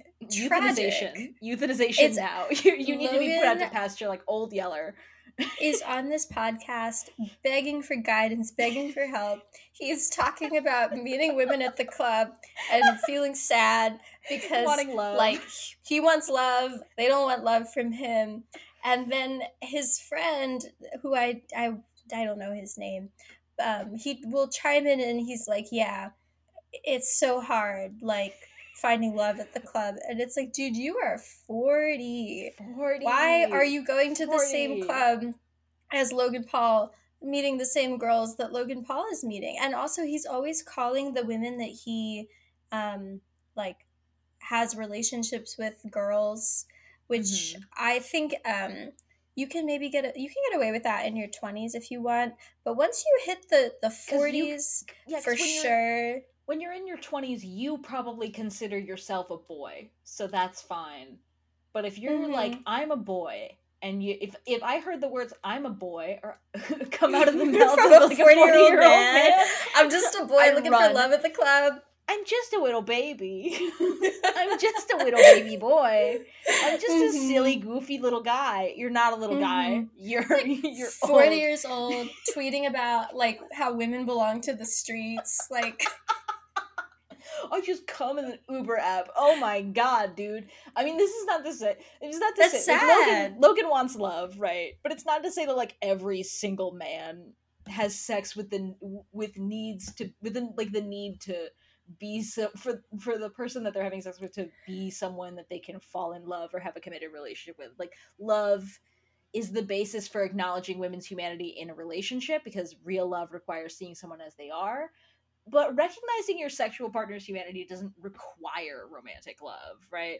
Like Yeah, like Dworkin isn't she's not saying here that you can't have casual sex. Yeah. And that like it's not Yeah. possible within casual only- sex to like must- not feel you're like shame Can you and, imagine if she and was stuff. if she was like love can like you can only have sex within the sanctity of marriage like right um it's just like like the the like marriage example like works because it it, is like revealing about like what it is about love that like Mhm. allows you to recognize someone's humanity Mhm. but you can like absolutely do that in a Mhm. like a casual sex relationship and like that's i think what makes like the escapades that these guys are sharing so sad where it's Mhm. like they're going to the club they call it closing when they get to Right, have sex with someone that they meet there like, They- like so they're going like, to the she's club fucking two bed two bath house no, they're they're the they're the Wolf of Wall Like a Street condo. closing a deal. um, so they're going to the club, they're closing. Then they feel awful after, and they're like Yeah. immediately like, "I gotta get you out of here." And that's just like their sad life. And it doesn't have to be like that. You could meet people at the club, have sex, and have a wonderful time, yeah and I like mean get breakfast in the morning or not, yeah and like not speak to them again, but like not in say, like a "I hate you" way. But just like that was that was have cool a good rest of your day like Yeah. that was nice it could be there could be no feelings of disgust um but like all the same actions entirely Yeah. possible yeah not for these guys no but it is Um, possible well, hopefully not all the same. I can't imagine that while uh they're having sex and then like afterward they feel repulsed that during having sex they're not uh, really bad at sex. I just can't. so logan has good. talked about this No. and and he says that that it's pretty much what you see is what you get when Okay. it comes to what his sexual performance is like So, so, he does i'm not the, he does the splits. Uh, i don't know he, I can't really, I can't really imagine it, but that's He yells, "What's up, Logang?" as soon as he nuts. Um, I don't know. I don't know. Make sure to like and subscribe. He, as he leaves, he says, "Make sure to like and subscribe." no, what if he's, what if he's calling the clip like the follow button, and he's like, I'm hitting that follow Oh, button. oh my God! No, no, no, no, no! Make, make sure to hit that like that notification bell, right? ding ding. Fucking God. Okay. Mhm. I mean, you know what? You know what? Tolstoy was half right. Women will always remain inferior beings, like, you know, so long as men continue to view them as objects. But he was resigned in his repulsion always being a part of sex and after sex, uh, since repulsion was an inevitable fact of fucking. Like, Tolstoy instead proposed the epic idea of men giving up having sex with women. That's right. That's right. well, like we said, Tolstoy was the first man to go his own way. Magutta, Magutta or whatever. However you would Uh-huh. I think it's it's Mig it's MGTOW. MGTOW. MGTOW. Uh-huh. Uh, except, like, he never actually did. He got his poor wife, Sophie, pregnant 16 times. It's she- evil. It's evil to do. Evil, evil. Mhm. And she had about as good a relationship as you would expect with anyone that might have a man as the views that Tolstoy has. Also, the kind of relationship, uh, as good of a relationship as someone as you can have with someone who got you pregnant 16 times. 16 times. No, that's 16. like almost 20 years of your life. Like, I mean, and I can't imagine kinda during the 1800s, like you you're you're giving birth 16 times and you're not like nearly dying by like birth 10. You know, Like that is just Well, also like like I think like back then, and it was it was like late eighteen hundreds, but it was Hmm. also you know like Russia, and they had money, but like Russia was still like a feudal country, Mhm. and and even the rich people were like dying in childbirth. Like we just did not we did not know all the same things that we know now. honestly Pe- doctors used to not wash their Yeah. hands, so like every time that a person got pregnant, there was the the chance that they might die yeah. and he's subjected his wife to that 16 times and like the the chances of like pregnancy complications they go up when you get older Yeah. they go up when you are As you when you've had kids. like multiple births Yeah. and also how is she supposed to be taking care of all of these kids when she's pregnant every year Look at the bitch from she married him when she was 16 and Look then at- and then she just stayed pregnant for like 20 years Look at the the ass the stupid assholes from like 18 kids and counting. Like half of their kids like when they were birthing them on the show, like they had health complications. Like it just it happened. Oh, I can't even imagine. Now, I'm going to Oh tell you something, and you probably already know this, but Leo Tolstoy, an anarchist, like Oh, actually, like not like I'm not joking, like an avowed anarchist, um, because he, you know, he was like um alive in the late 1800s, so he was, you know, like very much like being exposed to the revolutionary ideas Mhm, in mhm. Russia that like led to the um, the revolution in 1917. He wasn't alive for it, but um, Sophie was. Um, but he was, yeah, like he was an Like- avowed anarchist. And he did this super fucked up thing where he was like, when I die, because he was a count, right? So he Mhm, mhm. was pretty wealthy. He was like, I'm going to give up all of my wealth, um, you know, to, to the to the masses. Um, I'm gonna disperse this. I'm gonna do a little mutual aid. Um, and Sophie was like, well, what about like me and your 12 kids? um, Because not all of the, the kids, um, like, born yeah, yeah. yeah.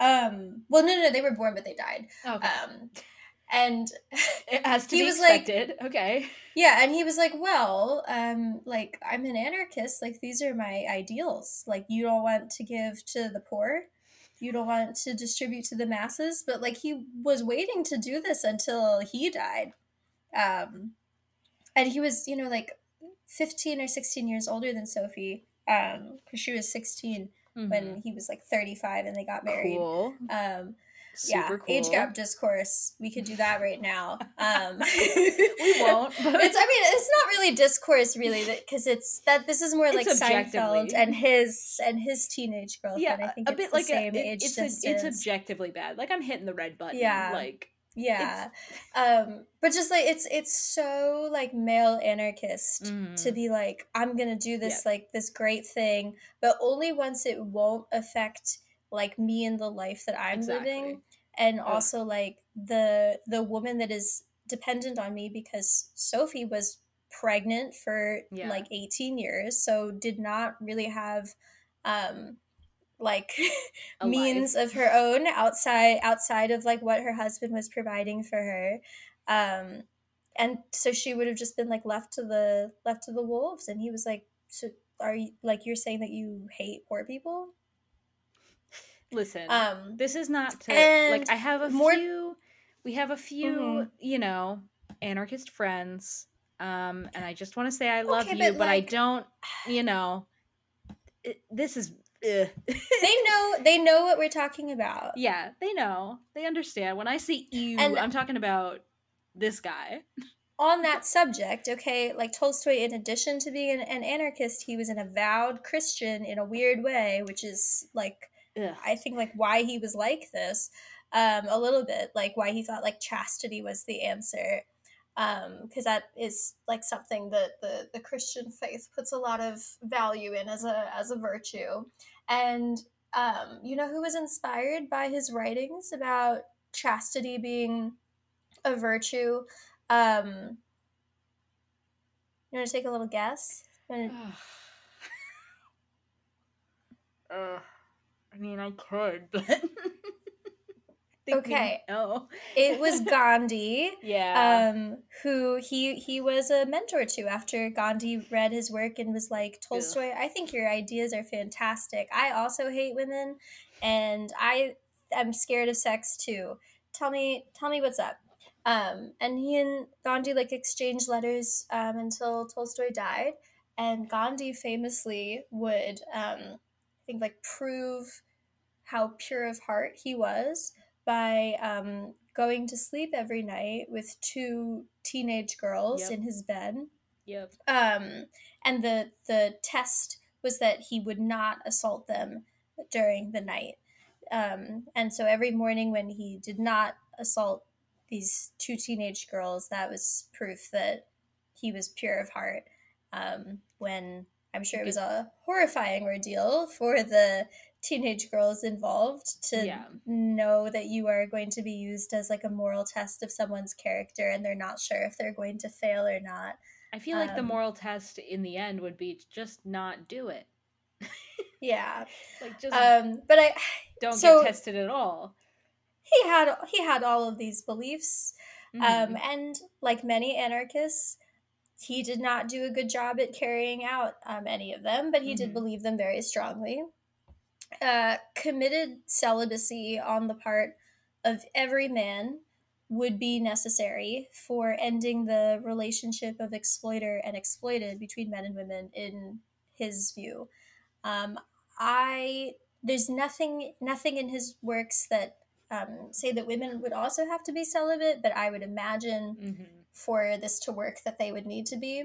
And Oh, it's interesting, like throughout like this, the Logan Paul podcast, um, Shy Boys IRL, there's no acknowledgement of women's um, like sexual desire, which makes sense because like they see themselves as like a as a user and women as as an object for their sexual feelings so like sex is just something that happens to women and is not something that they can like fathom that a, a woman would um want which is Mhm. maybe why they have no respect for a woman who is having sex on the first date because she's giving up this thing that she doesn't want to do um like without any any resistance or without getting anything in return Mhm. um anyway the men- the men all they all have to stop um Yeah. they have to stop sucking and fucking Yeah. um and then humanity humanity would die out Mhm. um which would be good actually because tolstoy was an environmentalist so he was fine with that Ugh. um and only then that kind when of there was environmentalist. yeah yeah Mm. I mean, what, did, what did you expect I mean, um when not there much. was no no sex no sex on the table to make men feel repulsed no repulsion to cause them to act out towards women like that is when equality would be possible Ugh, I mean, you know, as fun as the idea of killing off humanity through collective volceldom might seem like fun, you know, we have, Mhm. we, you have a feeling, you know, the idea would not work pretty, like, we, you know, we here at Big Soy Naturals uh, reject both environmental primitivism and we don't Mhm. love volceldom either.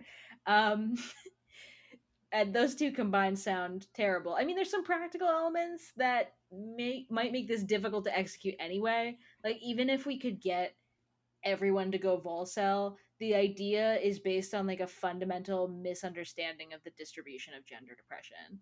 Um, yeah that like it's it's a simple tra- like if we just cut off the transaction like of sex we gotta it'll cut off the supply yeah we just cut off the supply and it's like just- the free market Yeah. baby when there's no supply there's no demand This is what those bitches who talk about going on a sex strike or for Roe v. Wade are talking about. Okay, Um, those people are always crazy to me because it's like, are your men the men who are restricting our access to abortion?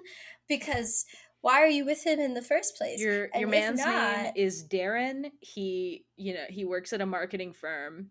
Um, he Mhm. I promise yeah, you, unless not your husband is on the Supreme Court or like like I, I was just I'm always so confused where their first reaction is like we're gonna stop having sex with our like boyfriends and husbands in order to like get the men to give us um like reproductive rights back where it's like like is is your man interested in like oppressing your right to bodily autonomy? Mhm. because if so don't just like take a break from having sex with him. You should you should just cut that cut that off.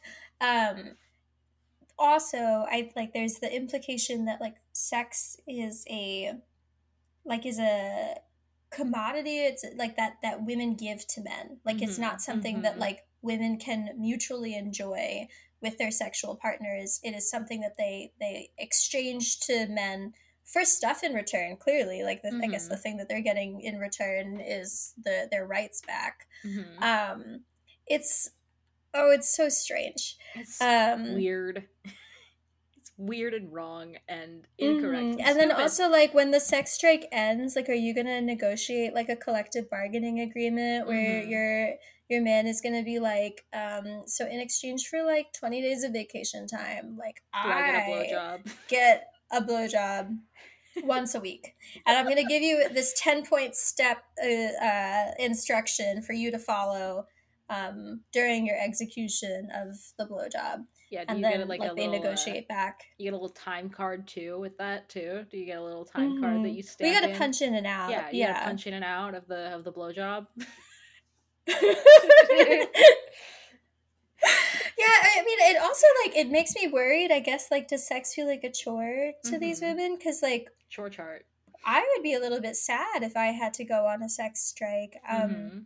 But they they are always so ready to go on one like it's the first thing that they suggest where i'm like It oh makes me feel like, like they're what's not what's happening much sex if they're this excited to go on a Yeah. sex strike.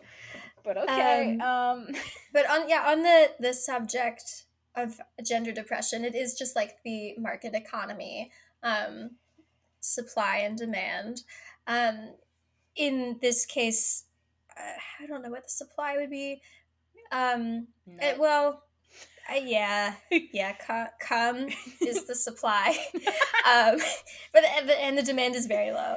Um but yeah under patriarchy men have power through the basis of their gender over women.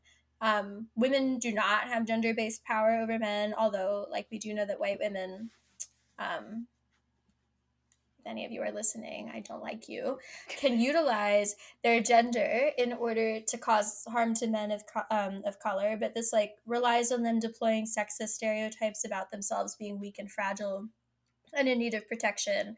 And so this isn't like a gender-based power where women get to now like be higher in the hierarchy above men but in fact is like women calling on patriarchy to enforce itself um, against a lower class of men but like that's a different thought for a different day.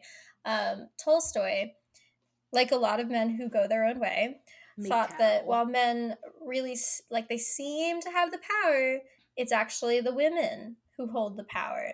Um, you know you thought that this was a patriarchy but in fact it's uh, a matriarchy. It's the matrix because the men the men want to fuck the women and the women uh, they control the men's access to sex because the men are insatiable. Mhm. and the women theor- the, theoretically they have the right to say yes or no um, which is how they control this access and the, and the man needs sex. And sometimes he can be denied and this is the source of women's power and the source of men's rightful rage and so you thought that men were in charge but it's actually women that are in charge I mean, if you know So, anything, i hope about, that cleared like- things up for you If you know, i hope that's your post-nut clarity yeah, it's that Mm. women are in charge. As they say in, you Mhm. know, uh, My Big Fat Greek Wedding, um, it's the man who is the head, but it's the woman who turns the neck. I would say it's the man who has the head, and it's the woman who is refusing to give head, and therefore she is in power. Um, You know, I mean, it's Mhm, not exactly If you know anything about incels or you know MGTOW, men going their own way, like if you see those spaces online, this is not an uncommon belief. Like you know this. Um, like these are these are always hiding in spaces online. The the MGTOW subreddit got shut down, but they still exist on Twitter, and in you know forums that are you know privately hosted uh, one of the recommended readings that they have that i found is a book called uh, if men have all the power why do women make the rules this is a very like this is a foundational text in a lot of like these circles is this Mhm. kind of Yeah. is this is this text which basically just summarizes how men sometimes have to modify their ha- behavior in order to get women to want to have sex with them which You know what, what's funny about that is that like modifying your 'cause I- behavior I, spent I spent well I spent some time on these things and I was reading it and like you know they were like oh like like women won't want to like just have sex with me. Um I have to like do xyz thing for for them in order for them to be sexually interested in me. Or like if they're married like I need to like be nice to my wife in order for her to like want to have sex with me. Or like I feel like I need to be um, presenting like a certain way in, in my appearance in order for women to want to have sex with me. Like I have to do all of these things while women are like controlling my access to sex with them. And the whole time I was wondering, like, mm, these men have they're so they're so um they've they're they've Ouroboros themselves. Um they they are sucking their own dick. Um and as a result i think they don't realize that like women and other people do the same thing. Yeah. Um where like you know like when you um want to have sex with someone and you're not sure if they're interested in you or not you like make an effort to seem like cool and fun and Mhm. friendly around them so that like they might also be interested in you. Um And like plenty of women um actually many women take care of their appearance um to to like in like to be attractive to incredible people that they want to have sex with.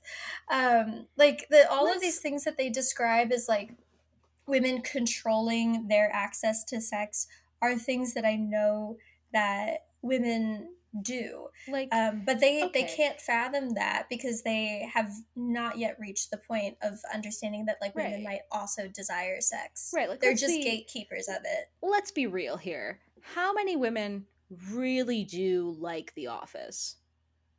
Like i'll give you I've a second to think it. about i yeah like ha- and how many women have it listed in their bio? I love the office. How many women do you think really love the office really love the office over friends.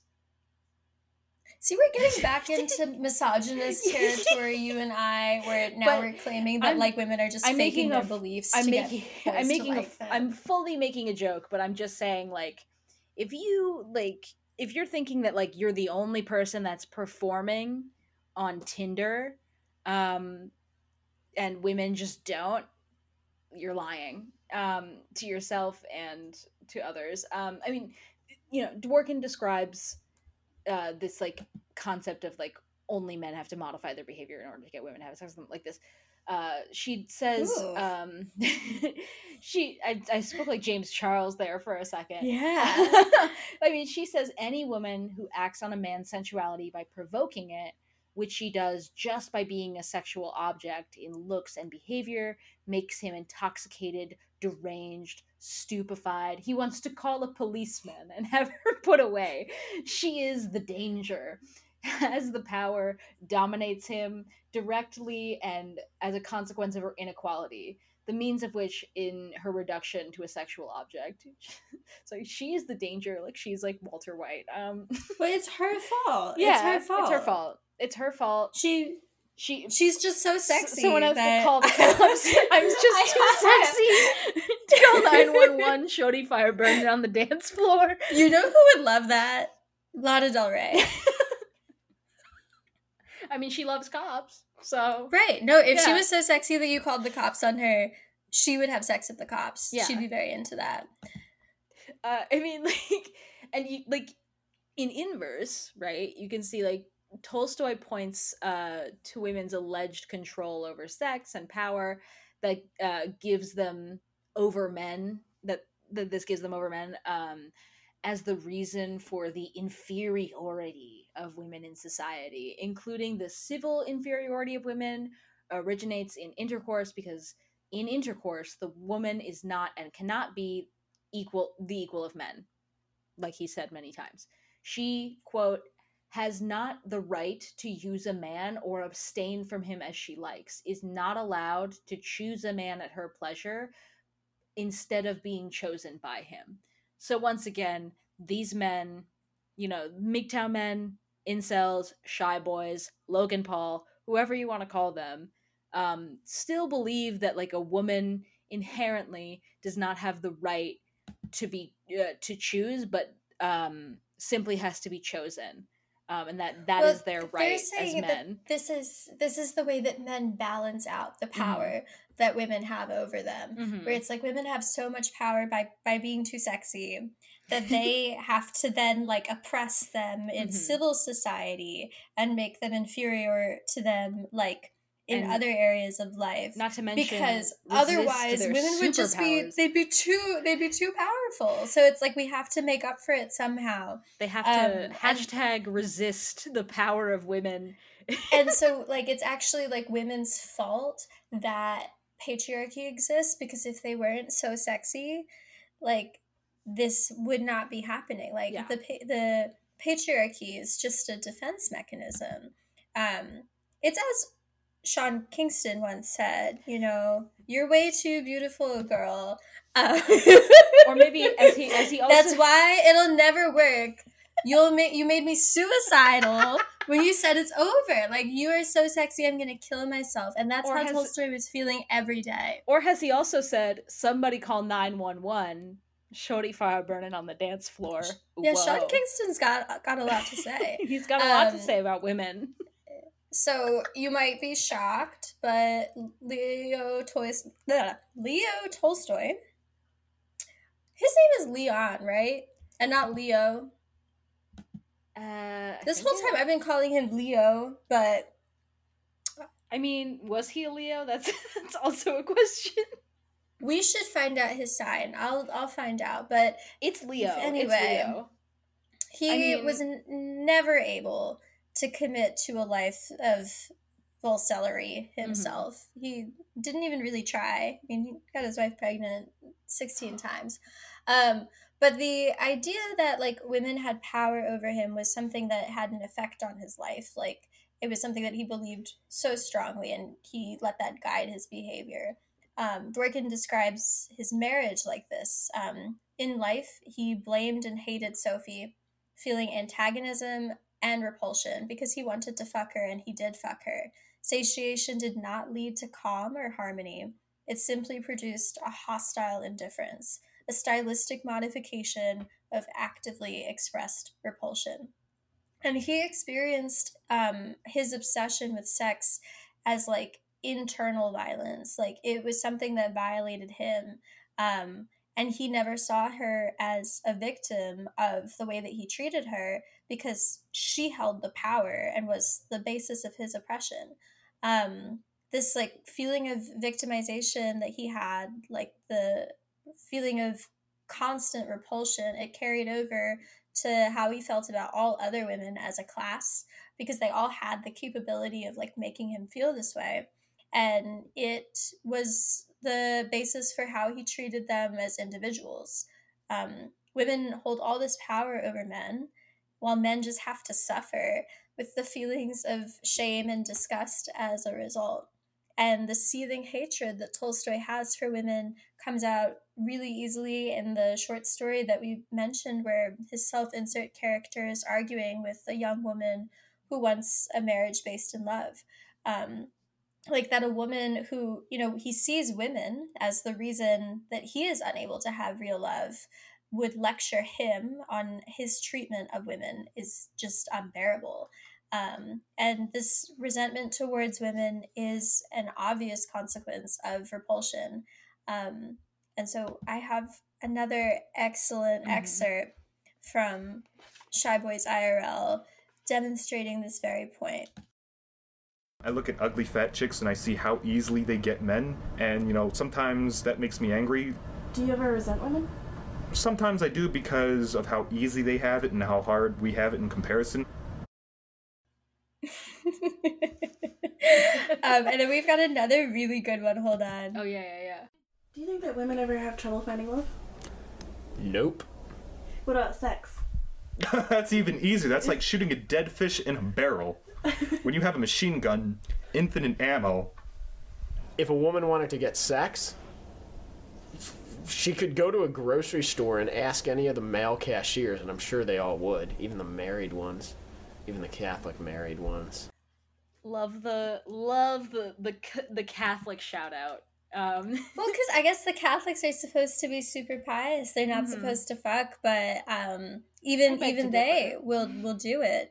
Um, but just like yeah, I think like this idea of like getting angry at the idea of women as a whole because your sexual experiences are like unfulfilling and like are causing you these feelings of like shame and then projecting that onto women as a group like obviously that is going to have an impact on how you treat women outside of like their relationship to you as, as sexual partners like because every woman like as you know as like um advance describes like every woman could could just like uh, have sex with any man and it would be like shooting dead fish in a barrel so Mhm. they have With no infinite ammo. understanding they have no understanding of the suffering that men are going through Mhm. um, because like they've never come close to experiencing anything like it and Mm-hmm. not only do they have no understanding of that they're the cause of of men's suffering Mhm. so it's going to breed like Yeah. really intense resentment Mhm. Intense intense resentment i mean not every man you can like if you compare these the shy boys to like people like logan and his friends not every man will say out I like loud that those are, examples of a, of a moderate man. Yeah, you It's know. Logan Paul. But I'm, no, I'm it- saying, I'm saying yeah, like the he chads the chads that are like you know logan and his friends these jacked guys who like shy I think boys I think those like, are the moderate men. yeah shy boys would look at someone like logan right and be like oh my god this guy probably has sex with so many women. He's never lonely. Like no, logan is not the type of man who would say out loud you know directly in the way that the shy boys do that he resents women because he believes that they control his access to sex. But you can still like spot the resentment towards women as a class by the way like a man treats a woman that disagrees with him um, in all areas but especially in his treatment of other women for example you can watch like how leftist quote unquote men uh, will Mhm. talk Anytime about we say that, imagine imagine that we're saying it as a slur. quotes. The f- like, yeah, it's a Mhm. slur. It's the L word. Um, not that L word. That one's that one's good. Um, What's the other one? the show. Oh, okay. yeah, that one's fine. Um, I have no Mhm. problems with the L word. The show. Um, men like leftist men will talk about or respond to women they find abhorrent. Like the left's treatment of Sarah Palin back in 2008 was weirdly sexually charged. Abby Shapiro jokes are super fucking weird. They're all They're about very weird. Yeah, they're all about her breasts. Uh, very weird. Uh, and obviously, reactionary men do this too, although they aren't usually like pretending that they don't resent women as a class.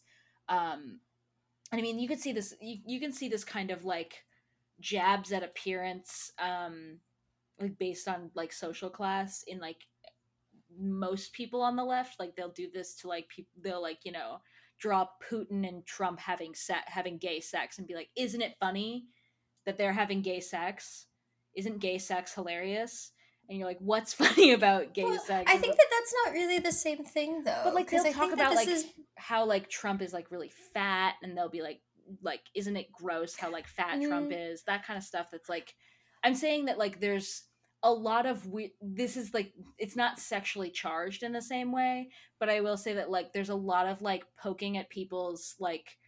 There's a lot of shooting below the belt um, towards people that they think are ideologically repulsive and wrong, which is true that they are ideologically repulsive and wrong, but they attack appearance because it's easy and then forget that there are people within their own group that have that same appearance. You know what I mean? Yeah, I mean, I think like that's true and you're correct. Yeah. But I think that that this is this is this is like a a, little different, it's a different phenomena where it's like the there is obviously like because men um are able to do this thing where they like split their feelings about someone's personality and their character um, to whether or not they like feel sexual desire for them. Mhm. So then they like are having that cognitive dissonance about someone who is a public figure that they find like morally abhorrent. Yeah. So their like attempts at taking that person down or calling them out like have this like weird like sexually charged energy to Mhm. it where it's like you can tell that they're they're like voicing an attraction um but they also like want to um like demolish this person Mhm. it's i mean like the the way Conservatives that, in like that AOC, yeah, yeah they the- love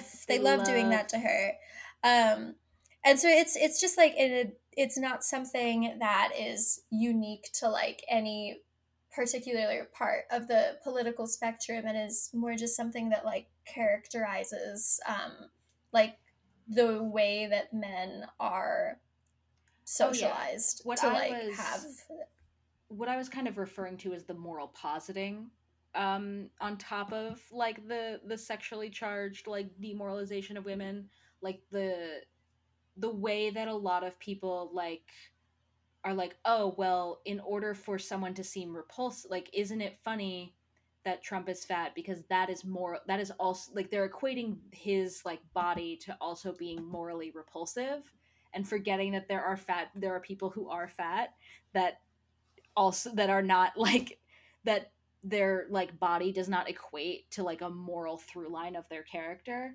And it's kind of the same with like their their sec their like sexually charged jokes towards them where they're like they are like Abby Shapiro is an object because she is like a sexual being. Um but not the but like it's not the same if like those women who are also sexual beings are in my political circle. You know what i mean? Like there's a slight moral positing whereas like conservatives they're just like i want to fuck aoc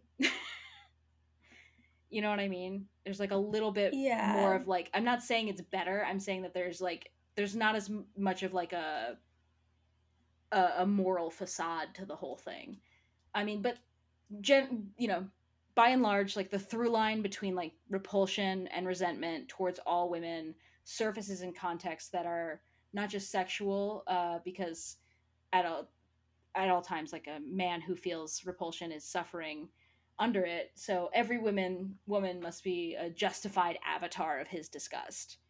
Um Yeah, I feel like like you can really see this kind of behavior in action when you um like if you watch an interaction between like any like any given like prominent leftist man on the internet um and a woman that makes him upset um for whatever reason like maybe she says something terrible or maybe she's just like politely critiquing him it doesn't really matter um the way that he will respond to her is always with like a ton more vitriol um and just like naked anger um, than he would to a man who is saying the same thing.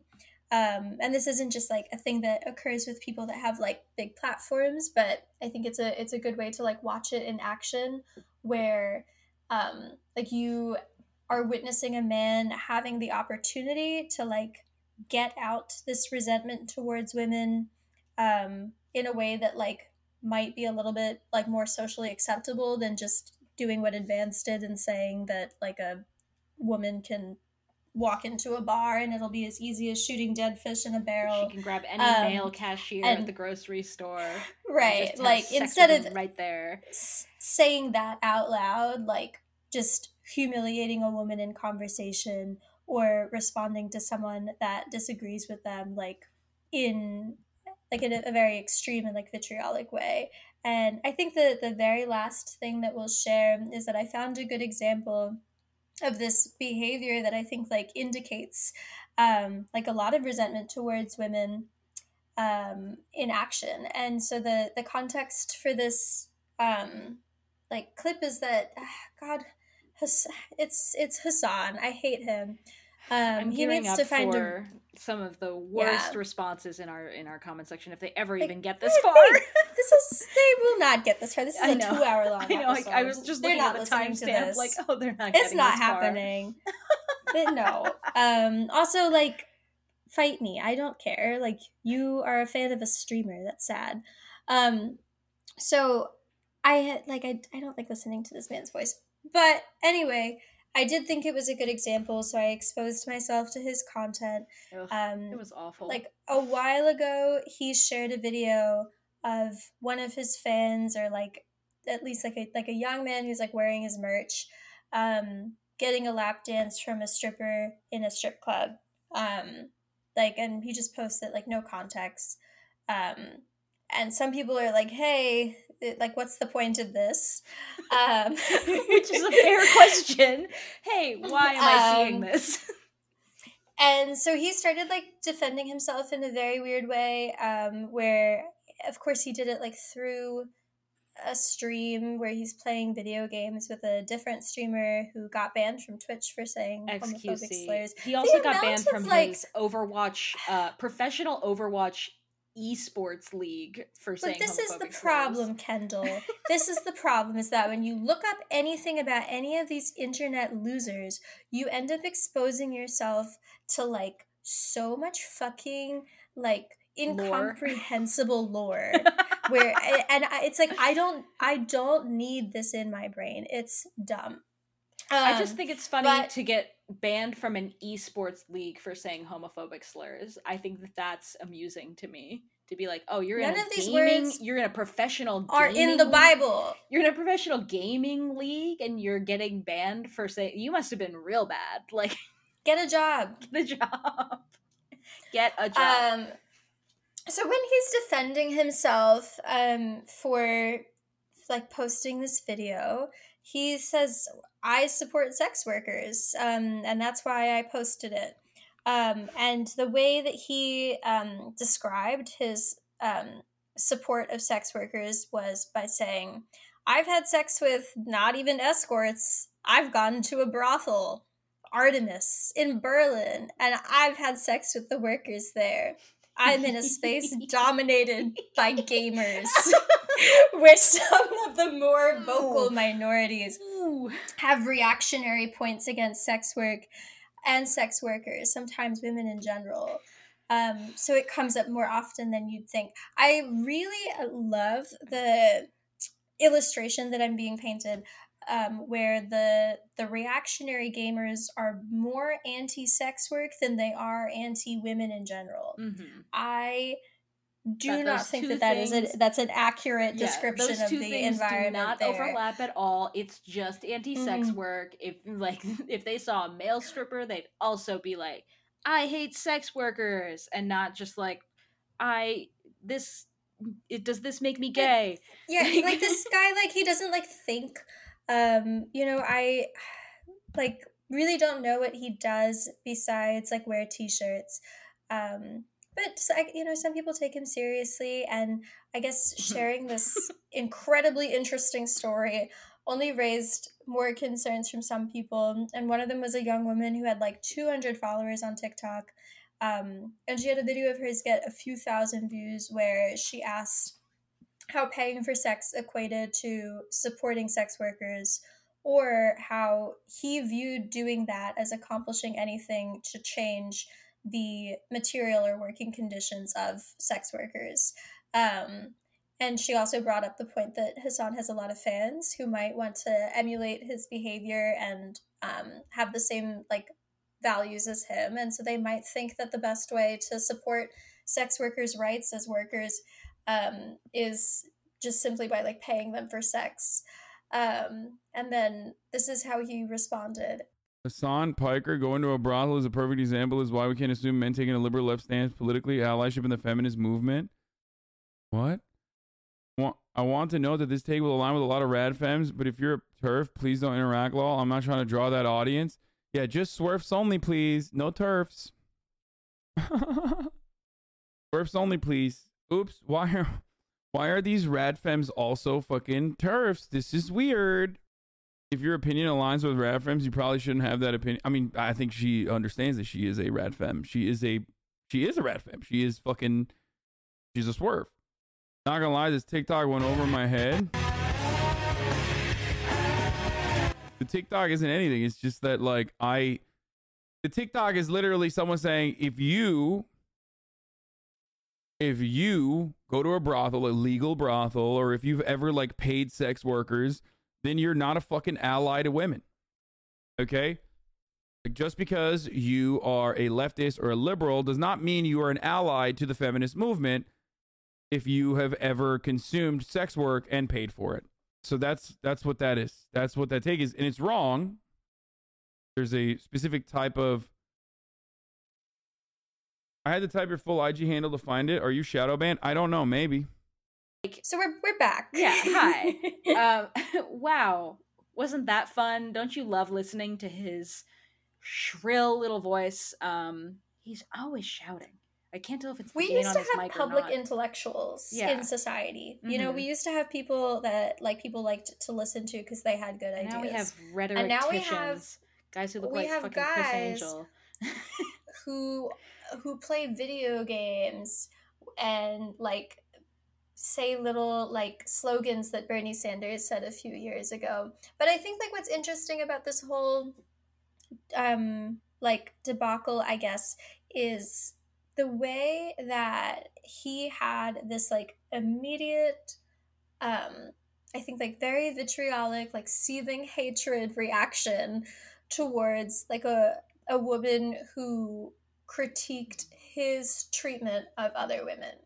And he like immediately goes for like calling her like a name um that I don't really think like applies to the critique Yeah. because uh like a sex worker exclusionary radical feminist would be someone that like wants to ban sex work or make sex work illegal um whereas i think that this you know is a pretty reasonable critique of like if i go to starbucks and i buy a drink at starbucks like is doing that in itself like supporting like starbucks workers unionizing?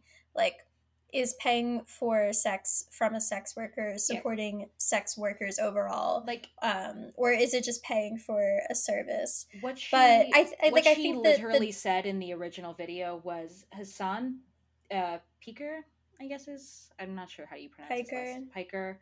Um, to uh, going to a brothel is a perfect example as to why we can't assume uh, men taking a liberal left stance uh, politically equals allyship uh, in the feminist movement.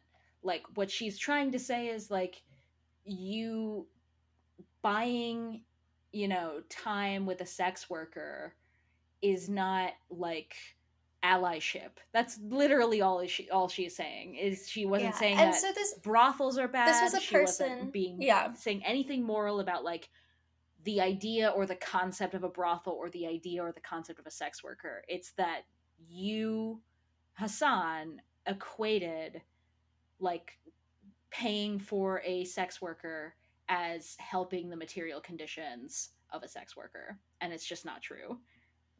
Um, yeah you you come and you're like well that's enough activism for today yeah um but i, I just think that A like this is it's once so again. exemplary of of this like kind of resentment where it's like this this person was is no one i'm like don't know their username I, it doesn't really matter like they had a couple hundred followers it was a video that like went very very semi semi viral Mhm. and hasan like not only responded to her with contempt but he also did not need to respond to her at all and like Not by in front of doing so in the way that in the way that he did like Mhm. exposed this woman to like millions of fans who then of course like sent her lots of hate comments until she had to right delete her account And- and so this was just like an example of a man like silencing a woman for like voicing a very mild critique of Mhm. him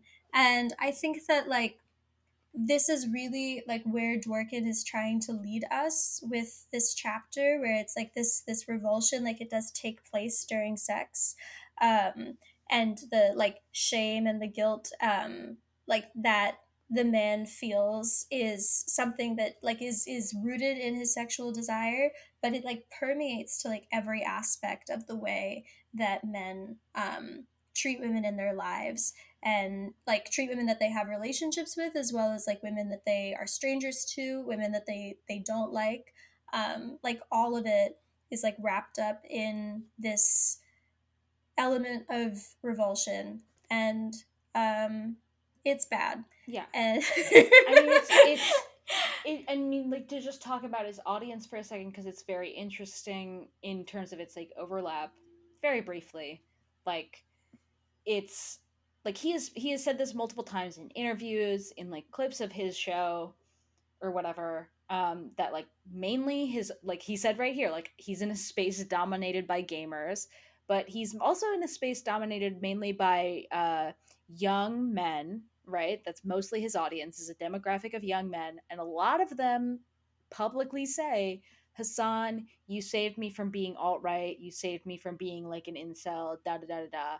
But in the end, they still it all comes back to the same revulsion, right? And like that's like the revulsion, such revulsion that like these people followed Hasan's lead and went to this girl's page and you know harassed her a ton over her comments like that revulsion was just mirrored over and over and over again like so if hasan is like leo tolstoy mm-hmm. then then somewhere in his little audience of like whatever you you call like his twitch fans um, is a gandhi waiting to happen Ooh. and we need to get ahead of that sure the- before it's too late you sure the guy you need the to guy tell he your didn't friends do the, the stream with was gandhi you think xqc might Maybe. be gandhi maybe but Former i think i Overwatch think there's esports player is gandhi now there's time to get ahead of it before it's too late before gandhi 2 comes out Mhm. um, and starts annoying all of us and that's why you have to tell your friends Mhm. to subscribe to our patreon so that they can get more episodes of my year of not sucking or fucking Mhm. because we are bringing back feminism baby we are we're gonna teach the men to not feel bad about themselves when they come it's very easy i've never felt bad in my life never and neither will you um, after you finish listening to our series Mhm. um, Yeah. and i think that like for now that's it yeah we have another episode coming out eventually mm-hmm. um, you know, one more time for everybody. Um, I'm I'm she Herzog on Twitter. Cerise True. is commodify this on Twitter. We're on Twitter. We're on Instagram. Um, Mhm. We're doing all the stuff. It's uh, it's Big Soy Naturals everywhere. Send us an email if you want to uh, at Big Soy Send us an. Podcast at gmail.com. Big Soy Podcast at gmail.com. If you, especially if you um, may or you know hypothetically if you want a, a copy a pdf of the book that we are reading um, you know send us an email send us an email. Um, we've already gotten several. I've been so happy um, seeing so many people so interested in reading along and and doing a little book club with us. Thank you all so much. I want to give you like a big old little kiss on the head. Thank you. I don't know. Um, i think I that it was nice It's like, are we not good enough? Are we not good enough? Like, just as like, you know, like we're reading it for you. we offered Um, this. This is this is like a companion we're just- I don't know. Um. anyway, we'll we'll see you next time. Goodbye. Bye. Bye. This is my year of not sucking or fucking. Let me be clear. Yeah, I've been fucking in morning. I've been Cock is one of my morphine, favorite 11, 4, 5 tastes. In the morning, it's doing for the freaking me out. Like the music deep in my mouth. But in fact, there have been periods of time in our history where a president inspired the American people to kill innocent people. We can fuck, we can dig in the gut. We can suck shit in nut if you ready to bust. I got some And I think we're in one of those moments right now. pussy deluxe. He got a crush on me. Not only that, the balls smell On my body amazing. while the tongue of my cunt. This is a certified Big Soy Naturals classic.